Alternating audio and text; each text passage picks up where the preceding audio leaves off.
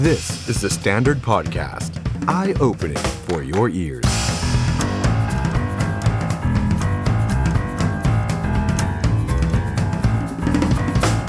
สวัสดีครับ ต้อนรับผู้ชมเข้าสู่รายการ The Standard Now กับผมออฟชัยนนท์หานคีรีรัตน์ครับผู้ชมครับวันนี้วันอังคารที่ 13 กรกฎาคม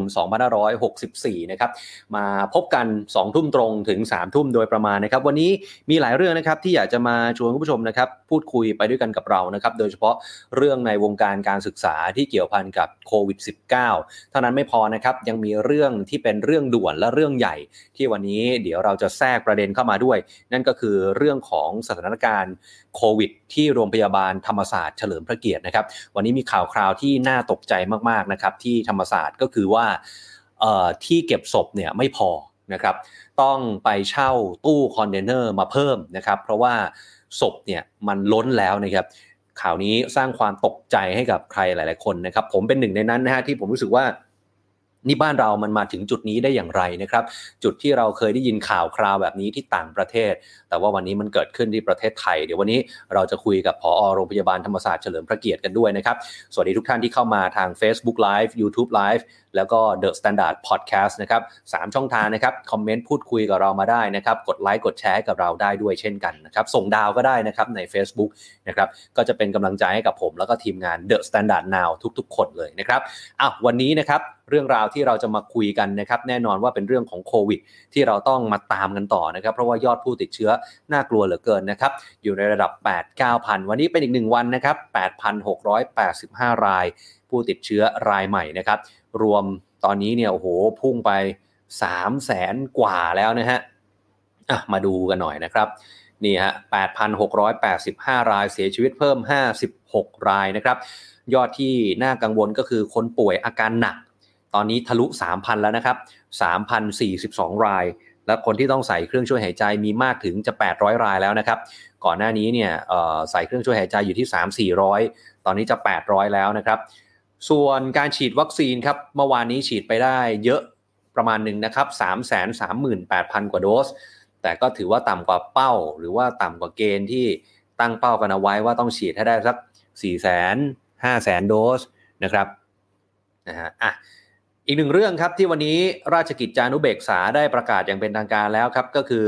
เรื่องของ rapid antigen test นะครับหรือว่าชุดตรวจโควิดแบบ รวดเร็วนะครับ แปลเป็นไทยง่ายๆ ผมไม่แน่ใจว่ามันมีนิยามภาษาไทยออกมาหรือยังนะครับ เพราะว่าวันนี้ทุกสื่อก็ใช้ทับศัพท์อยู่นะครับ ก็คือ antigen test kit หรือว่าถ้าเต็มๆก็คือ rapid ที่แปลว่าเร็วนะครับ antigen test kit นะครับอาจจะออกเสียงยากนิดนึงนะครับวันนี้เนี่ยทางราชกิจจาได้ประกาศออกมาแล้ว ทางออยก็มีความคืบหน้าตามมาเลยนะครับว่าชุดทดสอบ ที่จะใช้ในการทดสอบโควิดเนี่ยนะครับคาดว่าสัปดาห์หน้าจะเริ่มวางขาย แต่ว่าจริง ๆ แล้วเนี่ยตามร้านขายยาหรือว่าตามร้านต่างๆเนี่ยเขาก็หลาย ๆ ร้านก็บอกว่ามีของอยู่แล้วนะครับพร้อมที่จะขายแต่ว่าอาจจะยังไม่ได้กล้าที่จะวางขาย ก็รอให้ราชกิจจาออยแล้วก็กระทรวงสาธารณสุขเนี่ยประกาศอย่างเป็นทางการก่อน คาดว่าสัปดาห์หน้านะครับน่าจะวางขายพร้อมกันทั่วประเทศ เพราะว่ามันมีหลายข้อกังวลอยู่นะครับ ว่าเอ๊ะพอขายแล้วเนี่ยมันต้องยังไง ซึ่งทางออยเองนะครับหรือว่าทางสอทอเองเนี่ยก็บอกว่าชุดทดสอบที่จะใช้เนี่ยนะครับสำหรับสถานพยาบาล ต้องเป็นชุดทดสอบที่เก็บตัวอย่างจากโพรงจมูกด้านหลังพูดง่ายๆก็คือ เวลาที่เขาเอาไม้คว้านเข้าไปเนี่ยคือมันไม่ใช่แค่แย่ๆแต่ๆคุณผู้ชมไม่ได้นะฮะแค่แย่ๆแต่ๆแบบนั้นไม่ได้ อย่างเวลาที่เราไปตรวจโควิด ด้วยวิธีของโรงพยาบาล RT-PCR เนี่ยเขาก็จะคว้านเข้าไปลึกจนน้ำตาไหลอะทีนี้ ข้อกังวลที่เมื่อวานนี้ผมก็คุยกับอาจารย์อนันต์จากไบโอเทคก็บอกว่า แล้วถ้าเราทำเองเนี่ยเราจะกลัวเจ็บไหม ถ้าเรากลัวเจ็บเนี่ยเราคว้านไม่ลึกพอเนี่ยมันก็ไม่มีประโยชน์กับการที่ใช้ชุดตรวจแบบนั้น เพราะว่ามันอาจจะไม่เจอเชื้อก็ได้นะครับ ทีนี้นอกเหนือจากนั้นครับทางออยก็จะกระจายนะครับชุดตรวจแบบนี้ให้เหมือนกับเครื่องมือแพทย์ทั่ว ๆ ไปนะครับกระจายไปที่คลินิกชุมชนอบอุ่นในทุกๆจังหวัด แต่ออยก็กังวลถึงการใช้ชุดตรวจที่ถูกต้องอย่างที่ผมบอกนะครับออยกังวลออยก็เขียนออกมาสิฮะออยมาบอกว่าออยกังวลอะผมรู้แล้วครับ ผมไม่รู้ว่าเป็นหน้าที่ใครนะครับ จะเป็นหน้าที่ออยจะเป็นหน้าที่กระทรวงสาธารณสุข หน้าที่กรมควบคุมโรค หน้าที่ใคร ผมไม่แน่ใจเหมือนกัน แต่ว่าต้องเขียนออกมาให้ชัดเจนฮะทำประกาศออกมาเลย แล้วก็ให้เป็นแบบนี้เพราะเหมือนกันทั่วประเทศว่าขั้นตอนที่ 1 2 3 4 เป็นยังไง ได้ชุดตรวจไปแล้ว ไม่ว่าจะยี่ห้อไหนออยต้องบอกครับ สาธารณสุขต้องบอกว่าขั้นตอนที่ 1 คืออะไร 2 คืออะไร 3 คืออะไร แล้วต้องปิดท้ายด้วยอะไร ปิดท้ายด้วยวิธีการกำจัด เพราะมันอาจจะมีการติดเชื้อถูกไหมฮะไอ้ที่คว้านคว้านเข้าไปเอามาผสมเทหยอดแล้วขีดขึ้นเนี่ยเกิดคนนั้นติดเชื้อโควิด เชื้อมันจะติดค้างอยู่ที่อุปกรณ์หรือเปล่า อันนี้ก็ต้องออกมาเป็นมาตรการให้ชัดเจนนะครับ ซึ่งอันนี้แหละเป็นสิ่งที่ออยกังวล ซึ่งผมก็กังวลเหมือนกันว่า เออมันจะเกิดปัญหาขึ้นหรือเปล่าในอนาคต ถ้าเกิดว่าทุกคนซื้อไปตรวจ แล้วใช้ผิดวิธี เกิดมีเชื้อตกค้าง การกำจัดการทำลายจะเป็นยังไงนะครับ แต่ทางออยก็บอกแบบนี้ฮะว่าถ้าเกิดว่าตรวจไปแล้วผลเป็นลบ ต้องตรวจซ้ำในอีก 3 วันถัดไป หรือเมื่อมีอาการ เพื่อความแม่นยำในการปลอดภัย การที่คุณตรวจไปครั้งแรกแล้วเป็นลบ ไม่ได้แปลว่าคุณไม่ติดเชื้อนะครับ เพราะว่าชุดตรวจมันมีความแม่นยำประมาณ 90%มันยังเหลืออีก10%หรือตอนนั้นที่คุณตรวจเนี่ยเชื้อมันอาจจะยังไม่มากพอก็ได้ นะครับแต่ผ่านไป 3 วันเชื้อมันจะฟักตัว แล้วก็กระจายไปแล้วนะครับแล้วถ้าเกิดว่าผลเป็นบวกล่ะทำยังไง ผลเป็นบวกก็ต้องไปตรวจซ้ำที่โรงพยาบาลครับด้วยวิธี RT-PCR เพื่อยืนยัน confirm ว่าคุณติดเชื้อจริงหรือไม่นะครับ ทีนี้อีกหนึ่งเรื่องนะครับที่วันนี้ออกมาเป็นข่าวใหญ่เลยทีเดียวนะครับ ช่วงสักบ่ายๆที่ผ่านมา คือมาตรการการเยียวยาจากโควิด -19 ครับคุณผู้ชมครับเรื่องของมาตรการการเยียวยาครับเดี๋ยวผมขอส่อง comment หน่อยเพราะว่าเห็นมีคุณผู้ชม comment มาหลายท่านเลยนะครับ สวัสดีครับ คุณเออผมบางท่านผมอ่านชื่อไม่ออกนะครับ คุณแผ่นดินของประชาชน คุณเพียงแพรว คุณการจุดาบอกว่านนพร้อมวันนี้เละมากนะครับ คุณธีรพัฒน์อินอยู่นะครับ คุณทานธนาธรนะครับ คุณธราเทพ คุณฟิโลแมทคุณโบ รอฟังทุกวันเลยขอบพระคุณมากครับ คุณพงศธรนะครับ คุณฮูมี คุณพัทรวัน คุณหลุยนะครับ คุณพีเจเพนะครับ คุณทัศนะครับ คุณเพียงแพรบอกว่าเมื่อเมื่อวันก่อนคุณออฟอ่านชื่อผิดโอ้โหขออภัยครับ วันนี้มิน่าหลัวงเล็บชื่อจริงมาให้เลยนะครับ คุณวิโรจน์บอกว่าเหมือนเมกา ตอนทรัมป์กำจัดคนไร้บ้านนะครับ คุณนันทิกา คุณสมภพบอกว่าอยากให้คุยกับอาจารย์ประเด็นราคาโมเดอร์นาอ่า น่าสนใจครับ เดี๋ยวติดไว้ก่อนนะครับ ว่าเดี๋ยวอนาคตอาจจะเชิญทางโรงพยาบาลเอกชน หรือว่าทางสาธารณสุขมาคุยกันในเรื่องนี้นะครับ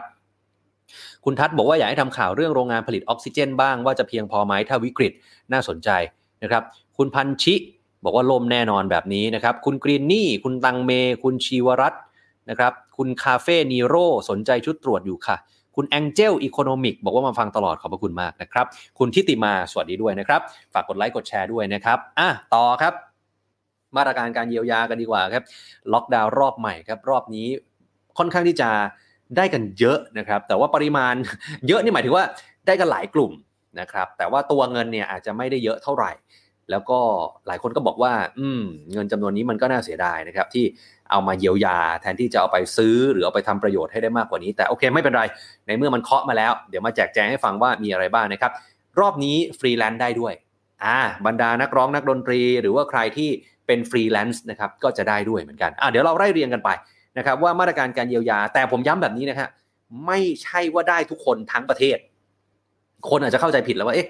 ฉันก็ได้หรือเปล่า ได้เฉพาะ 10 จังหวัดสีแดงเข้ม ผมย้ำแบบนี้นะครับ ได้เฉพาะ 10 จังหวัดสีแดงเข้มก็คือกรุงเทพและปริมณฑลแล้วก็ 4 จังหวัดภาคใต้ จังหวัดอื่นไม่ได้นะครับอะมาดูไล่เรียงกันไปทีละข้อครับคุณผู้ชมครับเอ่อจริงๆอะก่อนที่จะไปดูตรงนี้เนี่ยจริง ๆเขาเพิ่มหมวดกิจการขึ้นมาด้วย เดิมตอนแรกที่ออกมาเนี่ยมี 4 หมวดนะครับ แต่ว่าตอนนี้เพิ่มมาเป็น 9 หมวดเลยนะครับอะแต่ 9 หมวดจะมีอะไรบ้างเนี่ย เดี๋ยว คุณผู้ชมไปไล่เรียงกันเองได้นะครับ ก่อสร้างที่พักแรมศิลปะบันเทิงงานบริการ ขายปลีกซ่อมยานยนต์ขนส่งอะไรต่างๆ นานานะครับ แต่ว่าเดี๋ยวมาไล่เรียงกันไปข้อแรกครับ ใครได้บ้างครับลูกจ้างม 33 ในกิจการ 9 หมวดที่ผมไล่เรียงไปไวๆเมื่อกี้นี้นะครับจ่ายให้อีก 2,500 บาทต่อคนครับ รวมแล้วเนี่ยเยียวยาไม่เกิน 10,000 บาทต่อคน ก็คือ 2,500เนี่ยคือให้เพิ่มนะฮะสำหรับลูกจ้างสัญชาติไทย แล้วรัฐเนี่ยจะจ่ายเงินเยียวยาให้ 50%ของรายได้สูงสุดไม่เกิน 7,500 ก็คือเขาตีว่าคนหนึ่งมีรายได้ 15,000ก็จะได้ครึ่งหนึ่งก็คือ 7,500 รวมแล้วคนหนึ่งจะได้ไม่เกิน 10,000 บาทอ่าอันนี้ลูกจ้างม 33 นะครับแล้วนายจ้างล่ะนายจ้างม 33 ก็จะได้ตามจำนวนลูกจ้าง 3,000 บาทต่อราย สูงสุดไม่เกิน 200 คน นี่เป็นข้อกำหนดที่ก่อนหน้านี้น่าจะทราบกันอยู่แล้วนะครับ ต่อไปครับ ผู้ประกันตนมาตรา 39 และ 40 อันนี้จะได้ 5,000 บาทต่อคน เป็นระยะเวลา 1 เดือนนี่นะครับบรรทัดต่อไปนี่แหละครับที่น่าสนใจ นอกระบบม 33 อาชีพอิสระนี่คือฟรีแลนซ์ครับฟรีแลนซ์ก่อนหน้านี้ไม่ได้ถูกพูดถึงเลย ว่าจะได้อะไรบ้าง แต่รอบนี้ฟรีแลนซ์ได้ได้ 5,000 บาท 1 เดือน ถามผมว่ามันน้อยไหมมันก็น้อยแหละครับ อย่างนักร้องนักดนตรีบางทีเขาปิดกันมาเนี่ยไม่รู้กี่เดือนแล้วนะครับแต่ว่าเพิ่งจะได้เยียวยาเดือนเดียว 5,000อะก็ ไม่รู้ว่าต่อไปจะมีเยียวยาอะไรเพิ่มหรือเปล่านะครับ ผู้ประกอบการที่มีลูกจ้าง แต่ว่าไม่ได้อยู่ในระบบประกันสังคมเนี่ยต้องไปขึ้นทะเบียนตามม 33 ภายในกรกฎาคมนี้นะครับเพื่อรับเงินช่วยเหลือตามข้อเมื่อกี้ที่ผมพูดไป ผู้ประกอบการที่ไม่มีลูกจ้าง แล้วก็ไม่ได้อยู่ในระบบประกันสังคมครับให้ขึ้นทะเบียนตามมาตรา 40 ภายในเดือนนี้เหมือนกัน เพื่อรับเงินช่วยเหลือ 5,000 บาท ผู้ประกอบการที่อยู่ในระบบถุงเงินนะฮะห้าหมวดภายใต้โครงการคนละครึ่งนะครับ ก็ไปขึ้นทะเบียนตามม 33 ภายในกรกฎาคมนี้ ผู้ประกอบการนะครับที่อยู่ในระบบถุงเงินเหมือนกัน แต่ไม่มีลูกจ้าง ก็ไปรับนะฮะตามม 40 นะครับเพื่อรับเงิน 5,000 บาทนะครับทั้งหมดที่ผมพูดไปนะครับจะอยู่ในกรอบวงเงิน 30,000 ล้านบาท นะครับนี่จริงๆแล้วรูปนี้มีอยู่ในแฟนเพจ Facebook The Standard นะครับสามารถเซฟเอาไว้ได้เลยนะครับส่วนกิจการ 9 หมวดนี่อยู่ด้านล่างนะฮะตัวเล็กๆ นิดหนึ่งนะครับว่ามีใครเข้าเขาจะได้บ้างนะครับถือว่าขยายเพิ่มขึ้นนะก่อนหน้านี้ก็จะกำจัดจำกัดอยู่ที่แคมป์คนงานก่อสร้างหรือว่าอะไรต่อมีอะไร แต่ว่าตอนนี้ก็ เป็น 9 หมวดกิจการนะครับก็น่าจะได้ครอบคลุมมากขึ้นถึงแม้ว่าจำนวนเงิน ก็ยอมรับตามตรงนะครับว่ามันก็ไม่ได้มากเท่าไหร่ แต่ก็ยังดีกว่าไม่ได้เลยแล้วกันนะครับในเวลานี้นี่นะครับ10จังหวัดนะครับที่จะได้เท่านั้นนะครับคนชนบุรีโวยแล้วนะฮะชนบุรีวันนี้ติดเชื้อ 300 กว่า แต่ชนบุรีไม่ได้อยู่ในพื้นที่สีแดงเข้มนะฮะชนบุรีไม่ได้เงินชดเชยเฉยเลยนะครับมีกรุงเทพนครปฐมนราธิวาสนนทบุรีปทุมปัตตานียะลาสมุทรปราการสมุทรสาครแล้วก็สงขลาที่ได้เท่านั้นนะครับยังไม่จบฮะ แหมเหมือนรัฐได้ยินเสียงเราเหมือนกัน แต่ไม่รู้ว่าการลดครั้งนี้หรือว่าลดแค่นี้จะพอหรือเปล่า มีคุณผู้ชมหลายท่าน มีพ่อค้าแม่ค้าหลายท่านส่งเสียงมาเยอะมากว่า work from home แล้วก็ให้คนนั่งกินที่ร้านไม่ได้เนี่ย ลดค่าน้ำค่าไฟให้หน่อยได้ไหมอ่า เหมือนรัฐจะได้ยินนะครับ วันนี้มีมาตรการการลดค่าน้ำค่าไฟออกมา แต่ว่าก็มีจุดที่ผมสงสัยอยู่แล้วผมอยากจะชวนผู้ชมคุยเหมือนกันว่า เอ๊ะมันมันมันมันเกิดขึ้น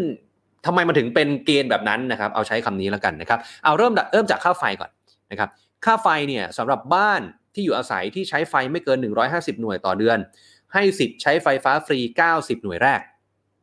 อ่าแล้วถามว่าแล้วบ้านที่เกิน 150 หน่วยต่อเดือนล่ะทำยังไง บ้านที่เกิน 150 หน่วยต่อเดือนให้คิดแบบนี้ฮะถ้าใช้ไฟฟ้าน้อยกว่า หรือเท่ากับค่าไฟเดือนกุมภาพันธ์ให้คิดค่าไฟตามหน่วยการใช้งานจริง ผมจะย้ำว่าเขาเทียบกับเดือนกุมภาพันธ์ ถ้าใช้ไฟมากกว่าค่าไฟเดือนกุมภาพันธ์ แต่ไม่เกิน 500 หน่วย ก็คืออยู่ระหว่าง 150 ถึง 500 หน่วย ให้คิดค่าไฟเท่ากับหน่วยของเดือนกุมภาพันธ์ ไม่งงนะฮะ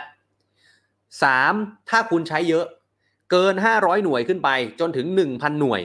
ให้คิดค่าไฟเท่ากับหน่วยของเดือนกุมภาพันธ์ บวกด้วยหน่วยที่มากกว่าหน่วยของเดือนกุมภาพันธ์ ในอัตราร้อยละ 50 และสุดท้ายถ้าบ้านไหนใช้ไฟเยอะมากๆเลย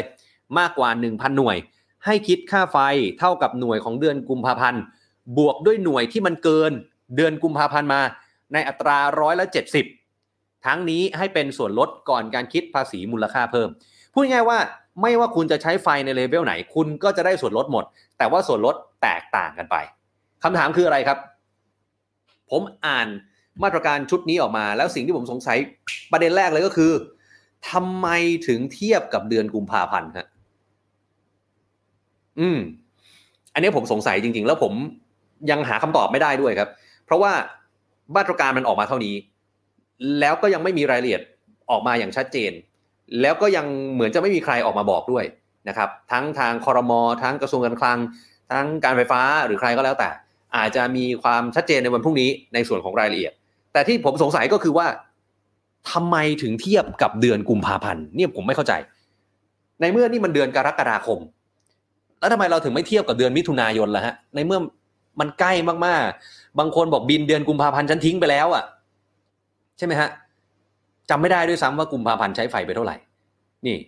แล้วล่าสุดเนี่ยพลเอกประยุทธ์จันโอชาก็ได้โพสต์นะครับถึงมาตรการที่ผมได้อ่านไป เนี่ยฮะ เห็นไหมฮะเทียบกับเดือนกุมภาพันธ์ปีหกสี่เนี่ยผมคอมเมนต์ถามท่านนายกได้ไหมฮะไม่ได้อ๋อลืมไป Facebook ท่านปิดคอมเมนต์นะให้ได้แต่กดไลค์กดแชร์เนี่ยฮะผมต้องไปถามใครดีเดี๋ยวผมต่อสายตรงไปหาคนที่เกี่ยวข้องในกระทรวงการคลัง ผมอยากรู้นะว่าทำไมถึงเทียบกับเดือนกุมภาพันธ์มีผู้ชมรู้คำตอบนี้ไหมฮะคุณสลินทิพย์ให้ความเห็นที่น่าสนใจมากครับ เพราะกุมภาพันธ์มีวันน้อยหรือเปล่า เออ เป็นไปได้ กุมภาพันธ์คงถูกกว่าคุณริลพัฒน์บอก นี่นะฮะคุณจ็อบส์บอกว่าเพราะมันหน้าหนาวครับ คุณกฤษดาบอกว่าเดือนกุมภาพันธ์เป็นเดือนที่ประชาชนได้เยียวยาในครั้งที่ผ่านมา ค่าไฟย้อนหลังดูในแอปได้ครับ อันนี้ผมทราบครับว่าดูในแอปได้ แต่ว่าบางท่านนะครับ คนที่เป็นผู้เฒ่าผู้แก่อะไรเงี้ยผู้ใหญ่บางทีเขาก็ไม่เชี่ยวชาญเรื่องของแอปพลิเคชันอะไรแบบเนี้ยนะครับ คุณนิรุตบอกว่าเพราะว่าครั้งที่แล้วไปเทียบเมษาที่เป็นหน้าร้อนจัดแล้วโดนด่า เดือนกุมภาน่าจะใช้ไฟน้อย อ๋อ แบบนี้นี่เองนะครับอะก็เป็นไปได้ผมไม่แน่ใจเหมือนกัน คือที่คุณผู้ชมพิมพ์มาก็เป็นการสันนิษฐาน สิ่งที่ผมพูดไปก็เป็นการตั้งคำถามที่สันนิษฐานเหมือนกันว่าเออทำไมนะอะไรอย่างเงี้ยนะครับอะแล้วก็มีคุณเทียนถามมาว่าหอพักก็ไม่ได้ลดเช่นเคยใช่ไหมคะ นี่เป็นอีกหนึ่งประเด็นที่น่าสนใจมากๆ เพราะว่าผมก็ได้ยินเสียงเรียกร้องแล้วก็เสียงขอความช่วยเหลือว่าหอพักคือไม่ได้ลดอะไรเลยนะครับอะไปกันต่อครับ ค่าน้ำ ค่าน้ำลดอะไรบ้างครับ ค่าน้ำลดร้อยละสิบครับสำหรับบ้านพักที่อยู่อาศัยกิจการขนาดเล็กระยะเวลา 2 เดือนนะครับ ไม่รวมส่วนราชการแล้วก็รัฐวิสาหกิจนะครับลด 2 เดือนครับ เดือนกรกฎาคมและสิงหาคม คือเดือนนี้และเดือนหน้าค่าน้ำลด 10%นะจ๊ะทุกคนนะครับเอาล่ะส่วนเรื่องอื่น ๆ ที่เดี๋ยววันนี้มาเกี่ยวข้องกับเรื่องของการศึกษาที่เราจะคุยกับอาจารย์ แล้วก็น้องๆนิสิตจากจุฬาลงกรณ์มหาวิทยาลัยด้วย นั่นก็คือ มันมีมาตรการที่ครมเคาะออกมาเกี่ยวข้องกับการศึกษาด้วยคุณผู้ชมฮะครมบอกว่าเห็นชอบให้กระทรวงศึกษา และกระทรวงอุดมศึกษาเนี่ยไปหารือกับสถานศึกษาในสังกัด เพื่อกำหนดแนวทางในการลดค่าใช้จ่ายและค่าธรรมเนียมต่างๆ ในภาคเรียนที่1ทับ64 ให้จัดทำโครงการที่รัฐร่วมสมทบส่วนลดบางส่วนให้กับสถานศึกษา เสนอครมภายใน 1 สัปดาห์ รวมไปถึงแนวทางการช่วยเหลือปัญหาทางการเงิน กับสถานศึกษาที่เป็นเอกชนด้วย ตรงนี้น่าสนใจมากๆครับ เพราะว่าก่อนหน้านี้เนี่ยเท่าที่ผมอ่านข่าวมาเนี่ยมันแทบจะไม่เคยมีเลยนะครับไอมาตรการที่จะช่วยเหลือด้านการศึกษา ลดค่าเทอม หรือว่าไปช่วยเอกชนอะไรแบบนี้ ผมแทบจะไม่เคยได้ยินมาก่อนเลย แต่ว่ารอบนี้มีมี เพราะว่าอะไร เพราะว่าหลายโรงเรียนต้องเรียนออนไลน์นะครับในหนึ่งเทอมแรกยังไงต้องเรียนออนไลน์ ถ้าว่าถ้าเกิดว่าโควิดยังหนักขนาดนี้ นะครับเท่านั้นไม่พอครับครมอมอบหมายให้กระทรวงการคลัง ธนาคารแห่งประเทศไทยไปหารือกับธนาคารพาณิชย์ เรื่องของการผ่อนปรนการชำระคืนเงินต้นและดอกเบี้ย หรือว่าการเลื่อนงวดให้กับลูกหนี้ต่างๆ แบบจริงจังนี่ฮะมีบอกว่าแบบจริงจังด้วยนะคุณผู้ชมเห็นไหมฮะอย่างจริงจังนี่อยู่ใน Facebook ท่านนายกเลยนะฮะอย่างจริงจังเออแปลว่ารอบนี้เนี่ยต้องช่วยลูกหนี้จริง ๆ นะ ไม่ใช่ว่าพักไป แล้วก็ไปทบกันอยู่ข้างหลังอะใช่ไหมฮะที่แบบหลายคนโวยว่า เอ้ยไอ้พักกับพักไหมพัก แต่ดอกไม่หยุดนะ ดอกก็ไปจ่ายทบกันทีเดียวโอ้โหหนักเลยหนักกว่าเดิม หนักกว่าเดิมไปหนักปลายปี อันนี้มันอาจจะไม่ได้ช่วยอะไรเท่าไหร่นะครับอะเดี๋ยวรอ ผมเชื่อว่า 2 มาตรการที่ผมเล่าไปเนี่ยการศึกษากับลูกหนี้ เดี๋ยวทางกระทรวงศึกษาธิการกับกระทรวงการคลังเนี่ยจะต้องออกมาชี้แจงออกมาแถลงอีกทีหนึ่งนะครับคุณผู้ชมครับ เอาละฮะระหว่างที่เรารอ พูดคุยกับทางโรงพยาบาลธรรมศาสตร์เฉลิมพระเกียรติวันนี้มีหลายประเด็นที่ถูกพูดถึงในโลกออนไลน์เยอะมาก ไม่ว่าจะเป็นเรื่องของการฉีดวัคซีนสลับยี่ห้อ คุณผู้ชมคิดเห็นอย่างไร แสดงความเห็นมาได้ วันนี้คุณหมอยงนะครับออกมาแถลงอย่างเป็นทางการนะครับ เรื่องของการฉีดวัคซีนสลับยี่ห้อ คือคุณหมอยอมรับแบบโดยตรงนะครับว่าซิโนแวคเนี่ยซิโนแวคเนี่ยมันถูกคิดค้นมาตั้งแต่ไวรัสสายพันธุ์อู่ฮั่นแน่นอนว่าตอนนี้มันเป็นเดลต้าไปแล้ว พอมันเป็นเดลต้าไปแล้วเนี่ยมันก็หลบหลีกวัคซีนเชื้อตายอย่างซิโนแวคได้ดี นะครับซิโนแวคก็เลยประสิทธิภาพลดลง พอลดลงปุ๊บมันกันเดลต้าไม่ได้ ก็เลยต้องหาสูตรใหม่นะครับทีนี้ถ้าจะฉีดแอสตราเซเนกาสองเข็ม เข็มแรกก็แอสตราเข็มที่ 2 ก็แอสตราคุณหมอบอกแบบนี้มันห่างกันเยอะ เพราะว่าข้อกำหนดการใช้แอสตราเซเนกาเนี่ยต้องห่างกันประมาณ 14 สัปดาห์ 14 สัปดาห์คือ 2 เดือน3เดือนถูกไหมสี่สามสิบสองสามเดือนครึ่งสามเดือนครึ่ง ทีนี้ มันรอนานเกินไป เพราะว่าเดลต้าเนี่ยมันแพร่กระจายเร็ว คุณหมอก็เลยบอกว่าเป็นที่มาของการคิดสูตรใหม่ซิโนแวคกับแอสตราเซเนกาซะเลย เพราะใช้เวลาเพียงแค่ 6 สัปดาห์ ในการฉีดเข็มที่ 1 กับเข็มที่ 2 เข็ม 1 เป็นซิโนแวคเข็ม 2 เป็นแอสตราเซเนกาซึ่งเข้ากับสถานการณ์โรคระบาดในไทยในเวลานี้ แล้วต่อข้อถามที่ว่าหลายคนเป็นกังวล เดี๋ยวยังยังไปไม่ถึงเรื่องขององค์การอนามัยโลกนะฮะหลายคนเป็นกังวลว่าอุ้ยแล้วแบบนี้เนี่ย มันจะปลอดภัยจริงเหรอนะมันจะใช้ได้จริงเหรอ การที่เราเอาซิโนแวคกับแอสตราเซเนกามารวมร่างกันแบบนี้นี่ฮะคุณหมอบอกว่าจริง ๆ แล้วในไทยเนี่ยมีการฉีดแบบนี้ไปแล้วพันสองคนที่โรงพยาบาลจุฬานะครับแล้วก็ไม่มีใครที่มีอาการข้างเคียงที่รุนแรงนะครับซึ่งตรงนี้เป็นหนึ่งในข้อมูลที่ประกอบการตัดสินใจนะครับนอกจากนี้เนี่ยคุณหมอก็ได้พูดประโยคที่วันนี้คนแชร์ค่อนข้างเยอะนะครับที่อยู่ที่หน้าจอนะครับเวลาใครไปฉีดวัคซีนคอตีบไอกรนบาดทะยักในเด็ก เคยถามไหมว่าลูกฉีดยี่ห้ออะไร ปีนี้ประมูลได้ยี่ห้ออะไร ปีหน้าประมูลได้ยี่ห้ออะไร ไวรัส หรือแบคทีเรียต่างๆ มันคงไม่รู้หรอกว่าวัคซีนที่ฉีดไปยี่ห้ออะไร ในในทำนองเดียวกันกับวัคซีนโควิด ประโยคนี้ก็คนวิพากษ์วิจารณ์กันเยอะนะครับ ว่าเอ๊ะทำไมคุณหมอถึงพูดลักษณะนี้ เพราะว่าฟังดูแล้วมันอาจจะไม่ได้สร้างความมั่นใจ ให้กับพี่น้องประชาชนที่อยากจะไปฉีดวัคซีนมากขึ้นเท่าไหร่นะครับ ทีนี้อีกหนึ่งเรื่องก็คือ เมื่อวานนี้เราพูดไปแล้วว่า เราเจอคนที่ติดโควิด สองสายพันธุ์ในตัวเดียวในประเทศไทยนะฮะที่อยู่ที่แคมป์คนงานที่กรุงเทพมหานคร ก็คือมีทั้งสายพันธุ์เดลต้าแล้วก็มีทั้งสายพันธุ์อัลฟาคุณหมอยงบอกว่าคือปัจจุบันนี้เนี่ยนะฮะผ่านมาประมาณปีครึ่งเนี่ยยังไม่พบการรวมร่างของไวรัส 2 ชนิดนี้ที่ผสมกันนะครับคือตอนนี้มันเข้าไปทั้ง 2 ตัว แต่มันต่างคนต่างอยู่ ตรงนี้ยังรักษาหายได้นะครับแต่เมื่อไหร่ถ้าเกิดมันรวมร่างกันเมื่อไหร่ อันนี้ถึงจะน่ากังวล แต่ที่ผ่านมายังไม่มีรายงานนะครับคุณผู้ชมครับ เอาละฮะผมขอติดเรื่องของวัคซีนเข็มที่ 1 กับเข็มที่ 2 ต่างยี่ห้อต่างชนิดกันไว้แป๊บหนึ่ง เพราะว่าวันนี้องค์การอนามัยโลกได้ออกมาพูดถึงเรื่องนี้เป็นความเห็นส่วนตัวของคนในองค์การอนามัยโลกบางท่านนะครับที่น่าสนใจ แต่ทั้งนี้ทั้งนั้นครับวันนี้อีกหนึ่งข่าวที่น่าตกใจเหลือเกินคุณผู้ชมครับ นั่นก็คือเรื่องของโรงพยาบาลธรรมศาสตร์เฉลิมพระเกียรติ ที่มีข่าวว่าศพโควิด ล้นโรงพยาบาล เราจะไปสอบถามเรื่องนี้ว่าข้อเท็จจริงนั้นเป็นอย่างไรกับรองศาสตราจารย์นายแพทย์พฤหัสต่ออุดม ผู้อำนวยการโรงพยาบาลธรรมศาสตร์เฉลิมพระเกียรติครับหมอสวัสดีครับ ครับผมสวัสดีครับ คุณหมอครับข่าวคราวที่ออกมาตลอดทั้งวันนี้ที่บอกว่าศพโควิด ล้นโรงพยาบาลธรรมศาสตร์ อันนี้ข้อได้จริงเป็นยังไงครับคุณหมอครับ ครับผมก็ตัวศพเองเนี่ยจริง ๆ ก็มีปริมาณที่ แต่ละวันเนี่ยนะครับ ก็ค่อนข้างที่จะเยอะขึ้นอยู่แล้วนะครับทีนี้เนี่ยในตอนปกติเองเนี่ยทางโรงพยาบาลเนี่ยมีห้องเก็บศพอยู่ 2 ที่ด้วยกันนะครับในโรงพยาบาลเองอยู่ที่ประมาณสัก 6 ที่แล้วก็ในที่ธรรมศาสตร์ธรรมรักษ์นะครับ ซึ่งอยู่ไม่ไกลกันอีกประมาณ 4 ที่ก็เบ็ดเสร็จประมาณสิบนะครับในขนาดโรงพยาบาลเนี่ยตอนนี้ 800 เตียงนะครับปกติแล้วเนี่ยเราก็จะสามารถจัดการศพเนี่ยซึ่งเป็นศพที่ เกิดจากภายในของเรานะครับ เนื่องจากว่าเราเป็นโรงพยาบาลซึ่งรับดูแลผู้ป่วยที่มีอาการหนักอยู่แล้ว อันนี้ไม่รวมโควิดนะไม่ว่าจะเป็นโรคหัวใจโรคมะเร็งต่างๆ ก็จะมีในในระดับหนึ่งนะครับ แล้วก็ยังตรวจนะครับศพที่มาจากทางนิติเวชในหลักจากแหล่งอื่นด้วยนะครับ เช่นจากนอกโรงพยาบาลจากเสียชีวิตไม่ทราบสาเหตุเนี่ยนะครับ ซึ่งต้องทำการผ่าศพ ซึ่งตรงนี้เนี่ยก็เป็นภารกิจหนึ่งของเรา แต่ว่าในปัจจุบันนี้เนื่องจากว่ามีเรื่องของโควิด ขึ้นมานะครับ ก็ทำให้เกิด สองส่วนด้วยกันนะครับ ก็คือว่าส่วนแรกเลยก็คือในส่วนของศพโควิด ที่ตอนนี้ก็มีเสียชีวิต เนื่องจากว่าในโรงพยาบาลเนี่ยเรามีเคสเหลืองและเคสแดงในอยู่ประมาณสักเกือบ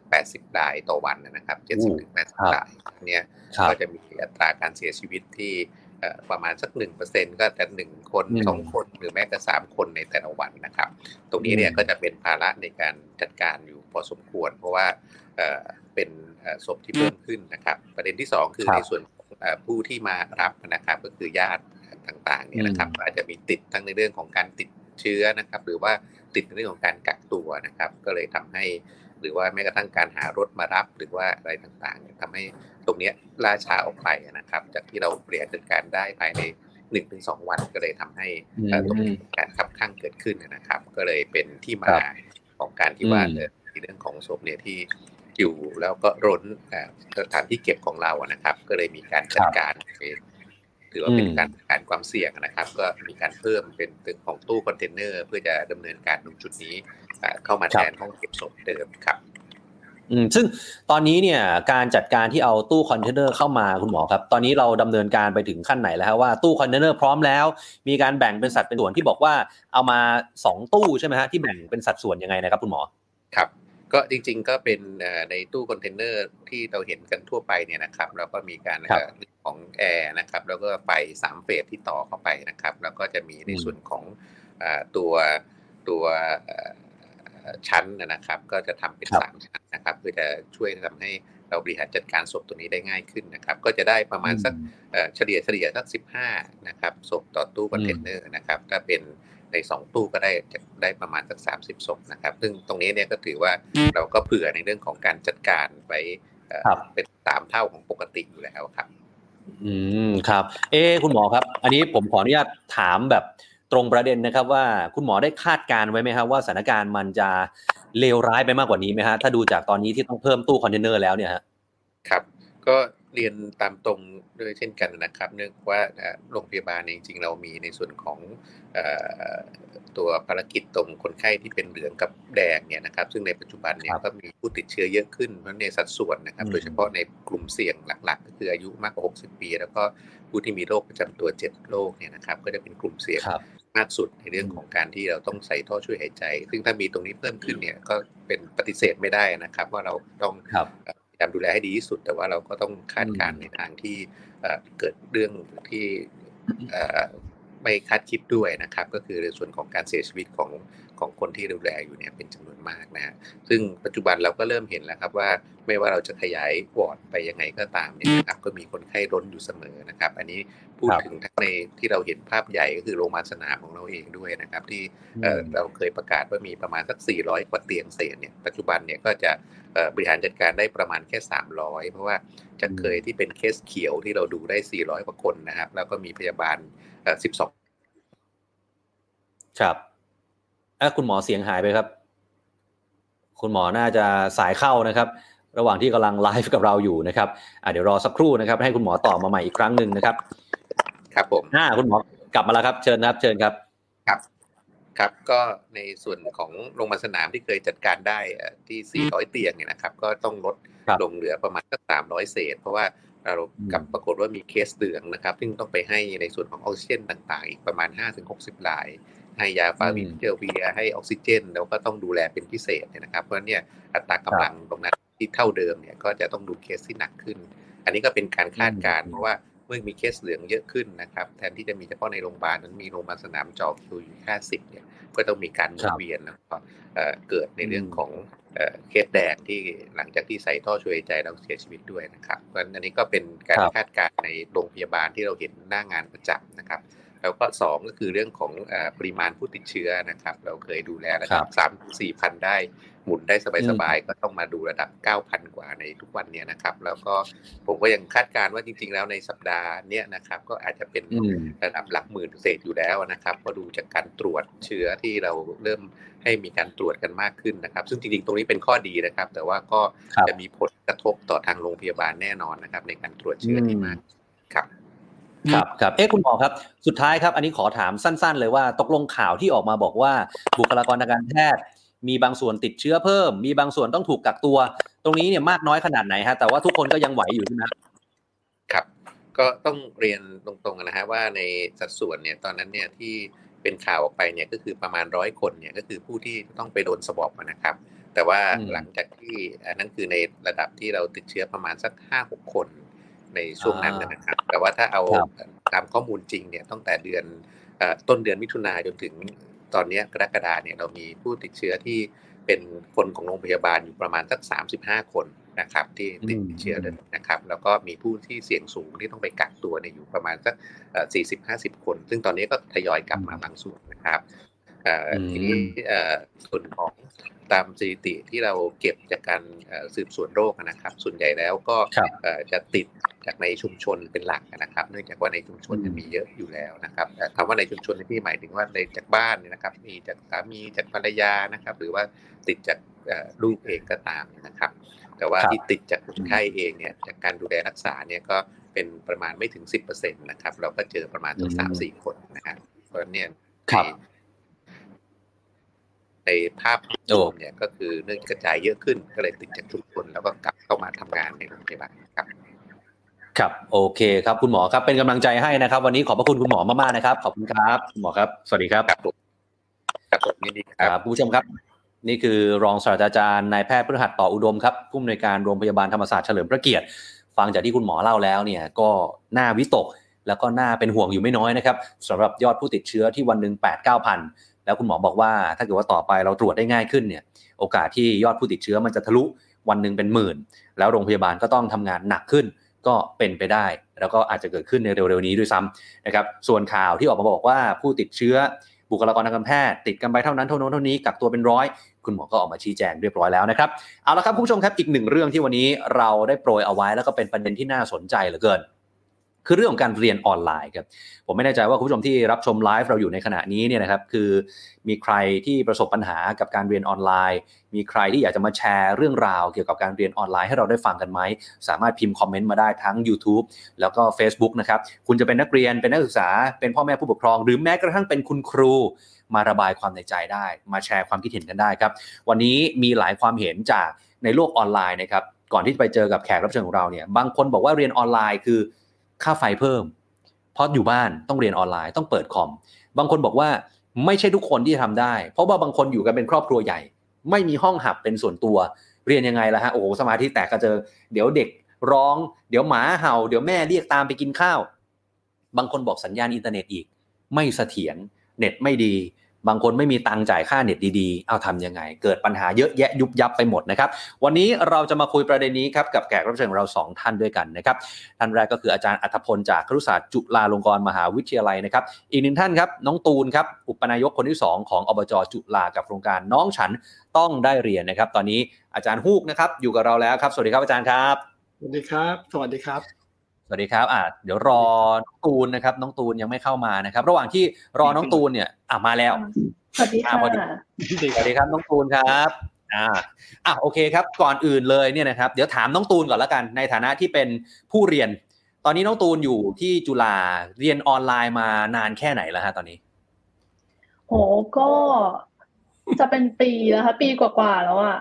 ค่ะ ปีกว่าๆแล้วประสบการณ์ของเราที่เรียนออนไลน์มาโดยตลอดเป็นยังไงฮะ ในช่วงที่เรียนมา มีปัญหาอุปสรรคอะไรบ้างครับ อืม เบื้องต้นเลยก็รู้สึกว่าแบบมันขาดปฏิสัมพันธ์กับเพื่อนๆเนาะกับอาจารย์ แล้วก็รู้สึกว่าบางที เอ่อไปในพื้นที่ถ้าสมมติว่าต้องเดินทางอะไรอย่างเงี้ยค่ะไปในพื้นที่ที่แบบสัญญาณเน็ตไม่ดีอย่างเงี้ย มันก็มีกระตุกเป็นอุปสรรคบ้าง แล้วก็ปัญหาแบบออฟฟิศซินโดรมอะไรร่างกายเนาะเพราะว่าต้องนั่งแช่อยู่ที่จอนานๆ ตอนแล้วก็รู้สึก หม่นหมองอะเพราะว่าเราต้องนั่งอยู่กับจอคอมไม่ได้เจอผู้คนเออเออแบบเป็นตัวเป็นตนอะไรเงี้ยนะคะ แล้วก็รู้สึกแบบอืมไม่พอเห็นข่าวเสพข่าวอะไรอย่างเงี้ย ว่าแบบเออมันก็มีคนที่มีปัญหาเหมือนเหมือนกับเราในสังคม เราก็รู้สึกว่า เออมันมันหดหู่อะค่ะ อืมอืมอืม ครับอะทีนี้มุมมองของอาจารย์บ้างครับ จากเอ่อประสบการณ์การสอนของอาจารย์ก็ดีเนี่ย แล้วก็คนสอนที่เป็นระดับคุณครูทั้งในระดับประถม มัธยม แล้วก็มหาวิทยาลัยครับอาจารย์ ตอนนี้คุณครูเขาเป็นยังไงบ้างฮะกับการเรียนออนไลน์กับการสอนออนไลน์ครับ เอาเอาครูโรงเรียนก่อนดีไหมได้ครับครูโรงเรียนเนี่ยผมว่าเราเจอการสอนออนไลน์สามระลอกนะถ้าเป็นโรงเรียนสพทโรงเรียนมัธยมทั่วไปประถมอะไรเงี้ยนะครับคือปีที่แล้วเนี่ยระลอกแรกเนี่ยมันเป็นการทดลองระบบ ตอนนั้นก็มีความตื่นเต้นกันพยายามจะลองอุปกรณ์อุปกรณ์กันอะไรเงี้ย โดยที่ยังไม่ซีเรียสเรื่องเนื้อหามากนัก แล้วก็ทดลองกันอยู่สักประมาณสามถึงสี่สัปดาห์ก็ค่อยๆ กลับมาคลายบรรยากาศแล้วมาโรงเรียนกันเนาะอ่ามักตอนธันวามกราเนี่ยที่เป็นระลอกสองเนี่ยอันนี้หนักกว่า เพราะว่าอืมโรงเรียนจะต้องปิดฉุกเฉินหลังจากเปิดได้สามสัปดาห์ แล้วก็ยื้อกันอยู่มาสักห้าถึงหกสัปดาห์เนาะเป็นช่วงที่สำหรับคุณครูเนี่ยหนักมาก เพราะว่าเขาไม่รู้เลยว่ามันจะไปจบตรงไหน นะครับ แต่ว่าสัญญาณหลังอ่ามกราก็เริ่มดีขึ้นอ่าตอนนั้นคุณครูเริ่มเริ่มปรับตัวได้มากขึ้นกว่าตอนทดลองระบบนะครับ แต่ถ้าเกิดอืมระลอกที่สามที่ตอนนี้ยื้อกันยาวๆเลยนะครับ ผมคิดว่าเป็นช่วงที่หนักที่สุดแล้วสำหรับคุณครู เพราะว่ามันเป็นการสตาร์ทโดยที่มันล้ามาแล้วทั้งปีเนาะเพราะตั้งแต่ปีอืมที่แล้วก็ยื้อกันมายาวๆใช่ไหมครับแล้วบรรยากาศทางสังคมด้วย แล้วก็อืมคราวเนี้ยมันเป็นการเริ่มเริ่มออนไลน์ตั้งแต่ยังไม่เปิดเทอมเลยอะแล้วก็อยู่กันมาอืมแล้วมาหกสัปดาห์ แล้วดูเหมือนตอนนี้ในพื้นที่สีแดงเนี่ยจะต้องออนไลน์กันทั้งทั้งเทอม หรือมีครับโอกาสถึงปลายปี ตอนนี้คุณครูอืมก็จะเริ่มรู้สึกว่าต้องตั้งหลักกันก็จะเห็นบรรยากาศจะมีหลายโรงเรียนที่เริ่มมีการคุยกันว่าเรามาทบทวนเรื่องไอ้กิจกรรมออนไลน์กันดีไหมจะสั่งงานอืมน้อยลงได้หรือเปล่า แล้วก็เราจะเห็นหลายโรงเรียนที่มันจะตัวใครตัวมันไม่ได้แล้วอะคุณครูก็ต้องต้องเริ่มอืมคุยกันมากขึ้นว่าจะมีวิธีการอะไรในการทำให้ห้องเรียนออนไลน์มัน มันมีคุณภาพมากขึ้น เพราะตอนนี้เด็กเริ่มไม่ไหวแล้ว ผมคิดว่าสิ่งที่ครูเขาเป็นอยู่ก็สะท้อนสิ่งที่เด็กเป็นว่าผ่านมาสักสามอาทิตย์เนี่ยเด็กก็เริ่มหายจากห้องเรียนออนไลน์แล้วเพราะว่าไม่มีเงินเต็มเน็ตกันนะฮะแล้วคุณครูเองก็จะเริ่มรู้สึกกลุ่มขนับแล้วทำยังไงดีเด็กเด็กสามสิบคนปรากฏมาเรียนออนไลน์ได้หกคนเจ็ดคนเนี่ยมันกลายเป็นปัญหาที่คุณครูต้องปรับความตั้งใจเหมือนกัน อันนี้คือสิ่งที่เกิดขึ้นนะวันนี้เนาะกับคุณครูทั้งหลายนะครับ ครับครับครับแล้วอันนี้อาจารย์เท่าที่อาจารย์ได้สัมผัสมาเนี่ยคุณครูเขาเครียดไหมฮะหรือว่าบางส่วน อันนี้ผมมองถ้ามองโลกในแง่ดีนะฮะมองโลกในแง่ดีคืออาจจะคิดได้ว่า เอ๊ะ หรือว่าคุณครูเนี่ยเขาผ่านการปรับตัวมาตั้งหลายรอบแล้วนะฮะก็มีประสบการณ์มาบ้างแล้ว หรือว่าอุ้ยไม่อะรอบนี้มันหนักฉันเครียดกว่าเดิมอีก ที่ต้องเรียนออนไลน์สอนออนไลน์ยาวๆส่วนมากเขาเป็นยังไงฮะอาจารย์ เรื่องปรับตัวก็ปรับตัวได้ตามสถานการณ์แหละ เพราะมันต้องเอาตัวรอดให้ได้ แล้วถ้าตัวเองไม่รอดก็พาเด็กรอดไม่ได้เนาะ แต่มันก็เป็นการปรับที่ต้องแบบแบกหลายๆอย่างเพิ่มมากขึ้น เพราะสมมุติว่าเขาดูแลห้องเรียนออนไลน์หนึ่งคลาสเนี่ย แล้วเด็กหายไปสักแบบหกสิบเจ็ดสิบเปอร์เซ็นต์เนี่ย ก็คือเขาต้องตามเด็กไงฮะ แล้วก็เด็กที่ยังอยู่นอตออนไลน์ได้ยังต้องเจอกันออนไลน์อยู่ แต่คนที่หายตัวไปแล้วต้องส่งเป็นซองเอกสารไปให้ต้องโทรตามต้องแฝนคลิป มันกลายเป็นเพิ่มงานประมาณสามสี่เท่าเนาะแล้วก็ไอบรรยากาศแบบที่ยังต้องทำรายงานส่งต้นสังกัด ก็ยังมีปรากฏอยู่ในหลายเขตพื้นที่ที่โรงเรียนยังเอาจริงเอาจังในการให้คุณครูเช็คชื่อเด็ก แล้วก็ทำรายงานทุกสัปดาห์ มีสรุปสถิติอะไรเงี้ยครับ ซึ่งฝั่งคุณครูน่ะเขาก็รู้สึกว่าสิ่งนี้มันไม่ make sense สำหรับเขาแล้ว เพราะว่าเขาควรจะมีเวลาโฟกัสไปที่เรื่องตัวเด็กโดยตรงเนาะผมผมเปรียบเปรยอย่างนี้เหมือนตอนนี้โรงพยาบาลน่ะหน้างานภาคสนามน่ะคนไข้กำลังล้นเตียงอะคนไข้กำลังอยู่ในอาการหนักมากอะแต่กลายเป็นคุณหมอเนี่ยถูกดึงมาทำรายงานนะมันเป็นไปไม่ได้ไงตอนนี้โรงเรียนมันเป็นบรรยากาศแบบนั้น คือเด็กเนี่ยยังไม่รู้จะเซฟเป็นยังไงเลยเพราะเด็กหลุดจากโรงเรียนเยอะมากเนาะ แล้วคุณครูก็ต้องอยู่ร่วมงานกันแต่ปรากฏถูกดึงเวลาวันอาทิตย์อย่างเงี้ยครับต้องมานั่งทำรายงานส่งทุกสัปดาห์เนาะแล้วก็มันมีหลาย ๆ อย่างที่มันยังเป็นประเด็นค้างคาอยู่ เช่นทางส่วนกลางก็ยังไม่ได้ประกาศกรอบเวลาการปิดเทอมยังยึดกรอบเวลาเดิม ซึ่งตอนเปิดเนี่ยอนุโลมให้เปิดไม่พร้อมกันได้ตามความพร้อม บางโรงเรียนก็เลยเปิด14 มิถุนาไป ปรากฏตอนนี้เขารู้แล้วผู้ต้องสอนไม่ทัน ก็เลยกลายเป็นมีการมาสอนวันเสาร์ด้วยมีการสอนตอนเย็นด้วย ซึ่งผ่านมาสักสามสี่สัปดาห์น่ะ เสียงบ่นจากเด็กและผู้ปกครองก็ทำให้โรงเรียนต้องยอมถอยไงว่าเรียนวันเสาร์ไม่ไหวเนาะเรียนกับวันละแปดข้าวคาบไม่ไหวเนาะผมคิดว่าตอนนี้เป็นช่วงเวลาที่กำลังมีการเขย่ากับใหม่ในโรงเรียนอยู่ แล้วก็สัญญาณเริ่มมาจากการเห็นข่าว เห็นโพสต์ตามโรงเรียนต่างๆบอกว่าจะมีการปิดกันชั่วคราวช่วงปลายเดือนนี้แทนการสอบกลางภาคเนาะอาจจะให้เวลานั้นเป็นเวลาที่เด็กได้พัก แล้วก็คุณครูได้ประชุมกัน อันนี้ผมเห็นสัญญาณแบบนี้เกิดขึ้นตลอดสองสัปดาห์นี้ครับ ครับครับครับซึ่งจริง ๆ แล้วเนี่ยอย่างเมื่อกี้ความเห็นของคุณผู้ชมท่านหนึ่งนะฮะคุณวิสุทธ์เนี่ยบอกว่าเราสามารถหยุดการเรียนทั้งระบบได้ไหมลูกผมเครียดมากเลย นั่งเฝ้าจอเล็ก ๆ ลูกเพิ่งมาหาลัยปีหนึ่งโอ้โหถ้ามันหยุดเรียนทั้งระบบนี่มันจะเกิดอะไรขึ้นนะอาจารย์มันเป็นไปได้เหรอฮะมันก็จะเป็นเป็นเป็น lost year ไปเลยอะ ทั้งปีการศึกษาเหมือนสมัยสงครามโลกทั้งหลาย ที่มันไปมันออกนอกบ้านไม่ได้เนอะไหมครับ ซึ่งดีที่สุดก็ต้องพยายามประคับประคองกันไป แต่ว่าต้องลดความคาดหวัง แล้วก็ต้องผ่อนคลายหลักสูตรเนาะแล้วก็จริง ๆ ถ้าเป็นเด็กที่มาจากครอบครัวที่พร้อมเด็กโตหน่อยอะถ้าเกิดจัดการตัวเองได้ ก็เชียร์ให้หยุดเรียน แล้วเอาเวลาไปทำอย่างอื่น ที่เป็นประโยชน์ต่อตัวเองได้ด้วย พอถ้าเกิดแบบเครียดไม่ไหวแล้วนะอันนี้คือในเคสว่าเรียนออนไลน์แล้วมันเครียดมากมาสามเทอมแล้วอะไรเงี้ยเนาะ หรือน้องปีหนึ่งอย่างเงี้ยเขาก็รู้สึกว่าชีวิตปีหนึ่งมันหายไปเลยอะไม่ได้เข้ากิจกรรมไม่เจอเพื่อนอะไรเลยเนี่ยบางคนก็บอกว่า drop ดีกว่าไหมก็ผมก็เคยถามเขาที่บ้านพร้อมหรือเปล่าถ้าที่บ้าน support ไหวคุณอยู่บ้านคุณไปทำงานอาสาสมัครคุณอ่านหนังสือ คุณเรียนอะไรออนไลน์คุณไปอาจจะแบบ work กว่าการที่คุณต้องมานั่งเรียนตามคอร์สต่างๆในมหาวิทยาลัย แต่อย่างเงี้ยก็ไม่ได้ทำได้กับเด็กทุกคน ยิ่งเศรษฐกิจเป็นแบบเนี้ยมันก็ยิ่งเป็นภาระแล้วว่าเด็กก็พยายามจะประคองตัวให้มันจบตามหลักสูตรไปก่อน ซึ่งอันนี้ยากฮะเด็กจะบอกว่าจะทุกคนบอกหยุดเรียนกันหมดบังคับโรงเรียนไม่ต้องเปิดเลยเนี่ย มันก็ไม่แฟร์สำหรับหลายครอบครัว ซึ่งมุดเด็กกำลังอยู่ม .6 แล้ว อีกปีนึงก็จบละสามารถออกมารับผิดชอบบางอย่างได้เนาะหรือนักเรียนม .3 บางคนเขาก็วางแผนแค่จบแค่ม .3 อย่างเงี้ยถ้าเราบอกว่าหยุดเรียนไปเลยโรงเรียนปิดหมดนะกลายเป็นภาคบังคับเขากลายเป็นตัวเขาเสียโอกาสไปนะแทนที่เขาจะเรียนอีกปีนึงแล้วเขาก็สามารถไปทำงานได้อะไรเงี้ยนะครับ อันนี้เป็นเรื่องที่ต้องมองสองมุม อืมครับอะกลับมาที่น้องตูนกันหน่อยฮะโอ้โหนี่เราคุยกันมา เรื่องการเรียนแต่ว่ามันค่อนข้างเครียดทีเดียว อยากจะรู้เหมือนกันว่าตัวตูนเองหรือว่าเพื่อนๆคนรอบตัวเนี่ยเขาเครียดกันแค่ไหนครับเพราะว่าพอมาเรียนออนไลน์เนี่ยได้ได้คุยกับเพื่อนๆไหมฮะอืมก็พอได้คุยบ้างค่ะ ก็ถามว่าเครียดแค่ไหนก็แต่ละคนก็ ไม่เหมือนกันเลย บางคนเครียดมากๆเลยก็มีค่ะ เพราะว่าก็อย่างที่บอกไปว่ามันมีเรื่องปัญหาเรื่องสุขภาวะทางจิตด้วย ซึ่งก็ต้องมีการ support ตรงนี้ต้องมีปฏิสัมพันธ์กับคนรอบตัวอะไรแบบนี้ค่ะ มันก็จะยิ่งแย่ลงเนาะแล้วก็บางคนก็แบบที่บ้านของเขาอย่างเงี้ยค่ะ ก็ไม่ไม่พร้อมที่จะเป็นสถานที่เรียนหนังสือ ตรงที่ว่าโอเค บ้านหนึ่งอยู่หลายคน หรือว่าบางทีผู้ปกครองอาจจะแบบ เออเรียกไปใช้งานบ้างอะไรอย่างเงี้ยเขาไม่ได้เข้าใจว่าเออเนี่ยเราเรียนออนไลน์อยู่นะ เป็นการจัดเวลายังไงอะไรอย่างงี้ก็มี มันก็เลยมีความเครียดตรงนี้ แล้วก็บางทีก็เป็นในแง่การปฏิสัมพันธ์โต้ตอบในแง่การใช้อุปกรณ์อะไรอย่างเงี้ยค่ะที่แบบว่ามันอาจจะยังไม่ได้ support เรื่องสัญญาณอินเทอร์เน็ตอะไรอย่างงี้ก็เป็นความเครียดหลาย ๆ แบบกันไปเลย ที่เจอมาครับครับคือคือคือตอนนี้ถ้าเราไปดูข่าวเนี่ยนะครับ ถ้าเกิดว่าเหตุการณ์ที่มัน peak ที่สุดเนี่ยมันก็คือเป็นเหตุการณ์ที่เด็กๆ นิสิตนักศึกษาบางส่วนเนี่ยก็คือทนไม่ไหวก็ปิดชีวิตตัวเองแบบนี้ในมุมมองของตูนเราเห็นข่าวแบบนี้แล้วเรารู้สึกไงบ้างฮะโหรู้สึกหดหัวค่ะ แบบรู้สึกว่าบางทีเพื่อนๆอายุใกล้ๆกันเนาะไม่ว่าจะสถาบันเดียวกันหรือว่าต่างสถาบันอย่างเงี้ยเขาควรจะมีเรียกว่าไงดีอนาคตที่สดใสรออยู่อะไรเงี้ย พอเห็นแบบนี้เราก็รู้สึกหดหู่เขาไม่ควรที่จะต้องมาเจอ อะไรแบบนี้ค่ะ คิดก็เลยคาดหวังว่าถ้าการบริหารจัดการอะไรมันดีกว่านี้ อาจจะช่วยยื้อชีวิตหลาย ๆ คนได้มากกว่านี้ไหมแบบนี้ค่ะครับครับครับเอออาจารย์ครับคือสิ่งหนึ่งที่เราพูดกันมาโดยตลอด ผมว่าไม่ใช่แค่ในยุคโควิดด้วย แต่ว่าเราพูดกันมาตลอดก็คือความเหลื่อมล้ำเรื่องของความเหลื่อมล้ำทีนี้มันยิ่งชัดมากขึ้นเข้าไปอีกพอมาไม่เรียนออนไลน์ปุ๊บอุปกรณ์ต่างๆ เมื่อกี้น้องตูนบอกแล้วสัญญาณอินเทอร์เน็ตเอ่ยอุปกรณ์เอ่ยเนี่ย ตอนนี้มันสะท้อนออกมามันเหลื่อมล้ำขนาดไหนครับอาจารย์ครับ โอ้ผมคิดว่ามันยิ่งกระชากให้เห็นว่าช่องว่างความเหลื่อมล้ำเดิมที่มีอยู่อะ พอมามาพัดพาทุกคนมาเป็นออนไลน์หมดอะไอจงช่องว่างมันยิ่งถ่างกว้างมากขึ้น แล้วก็ไม่ใช่แค่เรื่องเด็กเมืองใหญ่กับเด็กต่างจังหวัดแล้วล่ะตอนนี้เด็กในเมืองใหญ่ด้วยกันก็มีเด็กอยู่ในเงาเยอะมากๆเนาะอย่างล่าสุดที่ทำงานอันนึงก็คือทำงานกับโรงเรียนที่เป็นนักเรียนโรงเรียนกทมอย่างเงี้ยครับเราก็เพราะว่าเขาก็มาจากครอบครัวที่พ่อแม่หาเช้ากินข้ามอะ แล้วณวันนี้พอต้องใช้เรียนเป็นออนไลน์ผ่านเป็น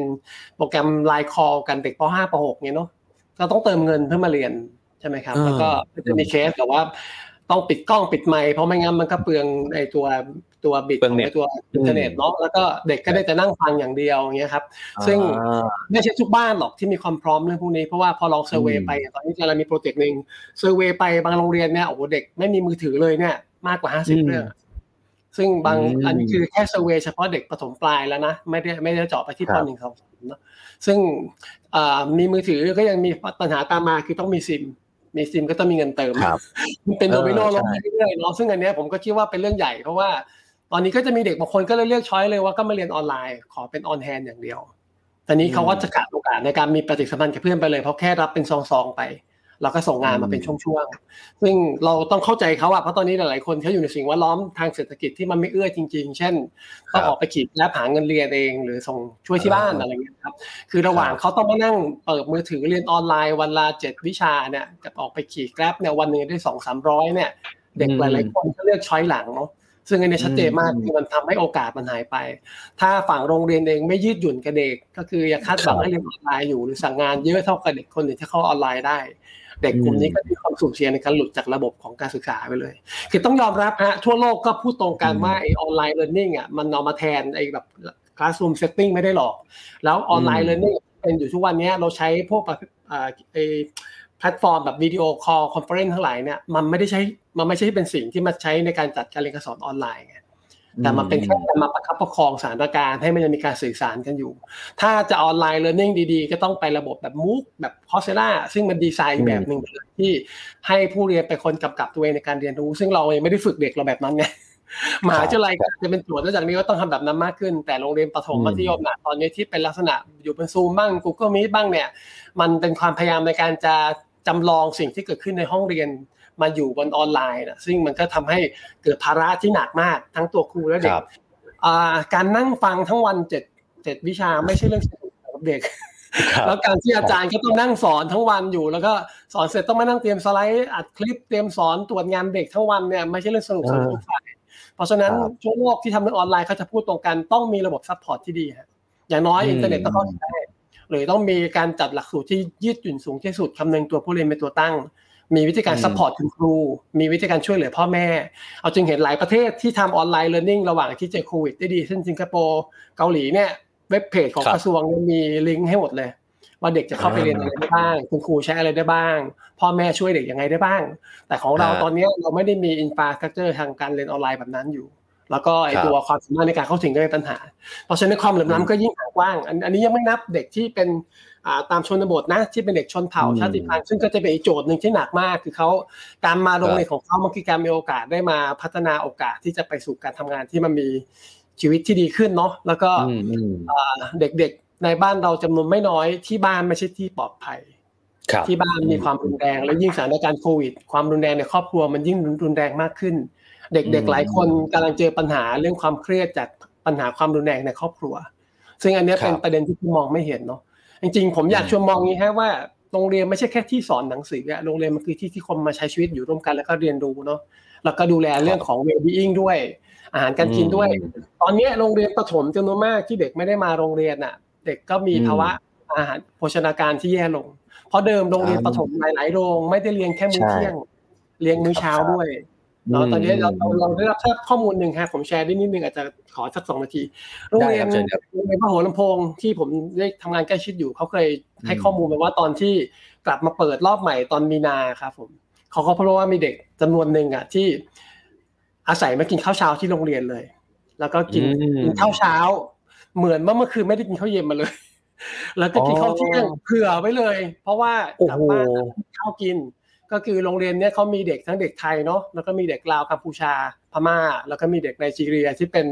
อ่าลูกหลานคนทำงานโรงงานเจริญเพชรพลอยอะไรเงี้ยครับเด็กๆเหล่านี้ครับพอโควิดมาเนี่ยพ่อแม่เขารับผลกระทบหมด แล้วก็พอโรงเรียนมีอาหารกลางวันเลี้ยงแล้วโรงเรียนจัดสรรเป็นข้าวต้มมื้อเช้ากับอาหารมื้อเช้าให้ด้วยอะ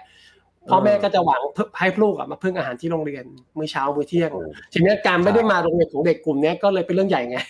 เพราะเราไม่รู้เลยว่าอยู่บ้านน่ะจะมีกินหรือเปล่าใช่ไหมครับ อืมอืมอืมครับครับโอ้โหฟังแล้วปัญหามันเยอะไปหมดเลยนะฮะผมฟังมานี่มันมันทุกภาคส่วนเลยมันยุบยับไปหมดเลยอะทีนี้ถามน้องตูนบ้างว่า แล้วอย่างในระดับมหาวิทยาลัย ความอืมเหลื่อมล้ำที่เราพบเห็นในระดับมหาวิทยาลัยเนี่ยบางคนอาจจะบอกว่าอุ้ยจุฬาเนี่ยไม่มีละมั้งความเหลื่อมล้ำอ้าวตูนว่าไงฮะเรื่องนี้ อาจารย์ขำเลยอะ มันมันพูดอย่างนี้ก็ถูกต้องอะค่ะสอบโดนเนาะเพราะว่าไอ้ความเหลื่อมล้ำตรงนี้มันมีอยู่ แม้แต่ในจุฬาลงกรณ์เองก็มีความเหลื่อมอืมล้ำตรงนี้อยู่ ก็มีไม่ว่ามีนิสิตที่เป็นนิสิตหอพัก นิสิตหอใน มีนิสิตจากต่างจังหวัดที่เขาเข้ามาแล้วเขาจะต้องอืมเสียค่าหอพักข้างนอกอืมบางทีก็มีแบบนี้เหมือนกัน แล้วก็มีครับเพื่อนๆที่อาจจะไม่ได้มีอุปกรณ์การเรียนที่ครบถ้วนเนาะบางที มีการอืมสอบขึ้นมาอย่างเงี้ย อาจจะต้องใช้กล้องอันนึงเปิดค้างเอาไว้ แล้วมีอีกอืมอันนึงเอาไว้ทำข้อสอบ อีกอันนึงเป็นโอเพนบุ๊กอืมอะไรอย่างเงี้ยบางวิชาขั้นต่ำก็โอ้โหสองสามสองสามเครื่องแล้วเทคโนโลยีอืมอะไรอย่างเงี้ยค่ะ แล้วอินเทอร์เน็ตก็เป็นเรื่องที่สำคัญเหมือนกันเพราะบางทีส่งข้อสอบอย่างเงี้ยเออแบบ มันจะถ้าสมมติสัญญาณมันขาดลุ้นเหรอไปเน็ตหลุดเน็ตหลุดเออข้อสอบข้อสอบหายหมดอย่างนี้ก็เป็นเรื่องที่เครียด ตรงนี้มันอ่ามัมันมีปัญหาทั้งในแง่อุปกรณ์การเรียนเหมือนกัน แล้วก็ปัญหาอินเทอร์เน็ตเนาะแล้วก็ปัญหาเรื่องอืมที่อยู่อาศัยที่พักว่าเออช่วงนี้เป็นยังไงต้องไปอยู่ที่ไหนอะไรอย่างเงี้ยค่ะอืมก็จะมีสะท้อนออกมาในแง่นี้ แล้วก็เรื่องครับอาหารด้วยการกินว่าเออช่วงที่เป็นโควิดแบบนี้ ร้านที่เคยเปิดเนาะอาจจะแบบปิดไปหรือว่าในโรงอาหารในมหาลัยก็อาจจะปิดโรงอาหารหอในอะไรอย่างเงี้ยค่ะเขาจะแบบว่าก็ต้องแบบเดินหาอะไรอย่างนี้อืมอาหารกินแบบก็แบบก็มีความลำบากในแง่การใช้ชีวิตเหมือนกัน ครับครับซึ่งมันก็เลยเป็นที่มาของโครงการน้องฉันต้องได้เรียนหรือเปล่าฮะอันนี้ถามอืมบางคนอาจจะยังไม่เคยรู้จักหรือยังไม่เคยได้ยินอืมอยากให้ตูนอธิบายหน่อยว่า ที่มาที่ไปของโครงการน้องฉันต้องได้เรียนคืออะไรครับ ค่ะก็อ่า ตัวเป็นอบจปีนี้อบจก็คือเป็นองค์การบริหารสโมสรนิสิตนะคะ ก็ที่ได้ได้รับเลือกตั้งมาจากเพื่อนๆในมหาลัยเนาะแล้วทีนี้ครับปีนี้เนี่ยองค์การของเราก็อยากจะทำเกี่ยวกับเรื่องในชุมชนรอบจุฬามากขึ้นอืมเพราะเราก็อยากจะอืมพัฒนาคุณภาพชีวิต อยากจะให้คุณภาพชีวิตของคนในสังคมเราเนี่ยอืมมันดีขึ้นไปพร้อม ๆ กัน และทีนี้เพราะเราก็มีอ่าโครงการที่อยากจะร่วมมือกับคนในชุมชนทำเรื่องอาคุณภาพชีวิตอะไรอย่างนี้อยู่แล้วอะค่ะ และทีนี้ได้มีโอกาสได้คุยกับอาจารย์อัตพลเนาะซึ่งเขาก็ อาจารย์ก็ทำเกี่ยวกับเรื่องการศึกษา แล้วก็มีข้อมูลอัปเดตตรงนี้ตลอดว่าโรงเรียนรอบจุฬามีความเดือดร้อนลำบากอะไร ทีนี้พอเราไปรู้มาว่ามีเด็กที่เขาขาดแคลนเรื่องอุปกรณ์ในการเข้าถึงการศึกษาแล้วอุปกรณ์การเรียนอะไรอย่างเงี้ย เราก็เลยคิดว่าเออเราน่าจะสามารถช่วยเหลือตรงนี้ได้ไหม เพราะว่าเป็นชุมชนเป็นโรงเรียนแบบรอบจุฬาของเราเลย เราสามารถที่จะ เข้าถึงแบบว่ามีทรัพยากรมีบุคลากรที่เออเข้าถึงตรงนี้อยู่แล้ว เราสามารถที่จะมาทำโครงการตรงนี้ได้ไหม มันก็เลยเกิดเป็นความร่วมมือขึ้นมาค่ะ ระหว่างเนาะอาจารย์อัธพล มีเครือข่ายคุณครูในโรงเรียน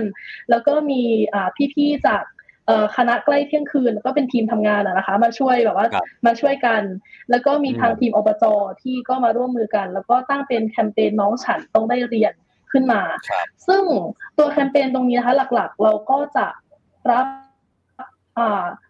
จากจากพี่ๆที่มีโทรศัพท์ที่ไม่ได้ใช้แล้วเนาะก็อยากจะส่งต่อให้น้องๆ ก็ส่งต่อเข้ามาแบบเราก็เปิดรับตรงนี้เป็นเป็นศูนย์หนึ่งอะค่ะแบบเข้ามา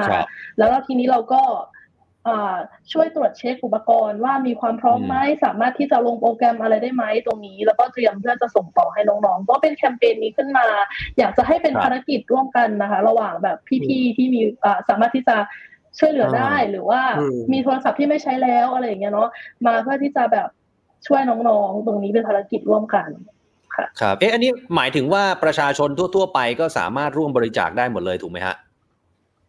ใช่ค่ะ ก็ประชาชนทั่วไปที่อาจจะมีโทรศัพท์ที่ไม่ได้ใช้แล้วอะไรอย่างนี้ ก็สามารถที่จะส่งเข้ามาได้เลยในแบบฟอร์มนะคะก็ก็จะมีใช่ก็จะมีสเปคเครื่องนิดนึงเนาะเพราะว่าต้องต้องลงโปรแกรมที่มันอาจจะต้องใช้ต้องเรียนได้นิดนึงสเปคเครื่องก็อะถ้าเป็นใช้ iOS ก็อาจจะเป็นตั้งแต่ iPhone 5 ขึ้นไปอะไรอย่างเงี้ยค่ะ หรือว่าถ้าเป็น Android เนาะก็อยากจะให้เป็นในช่วงที่ออกมาในช่วง 6 ปีนี้ประมาณนี้ค่ะ ครับ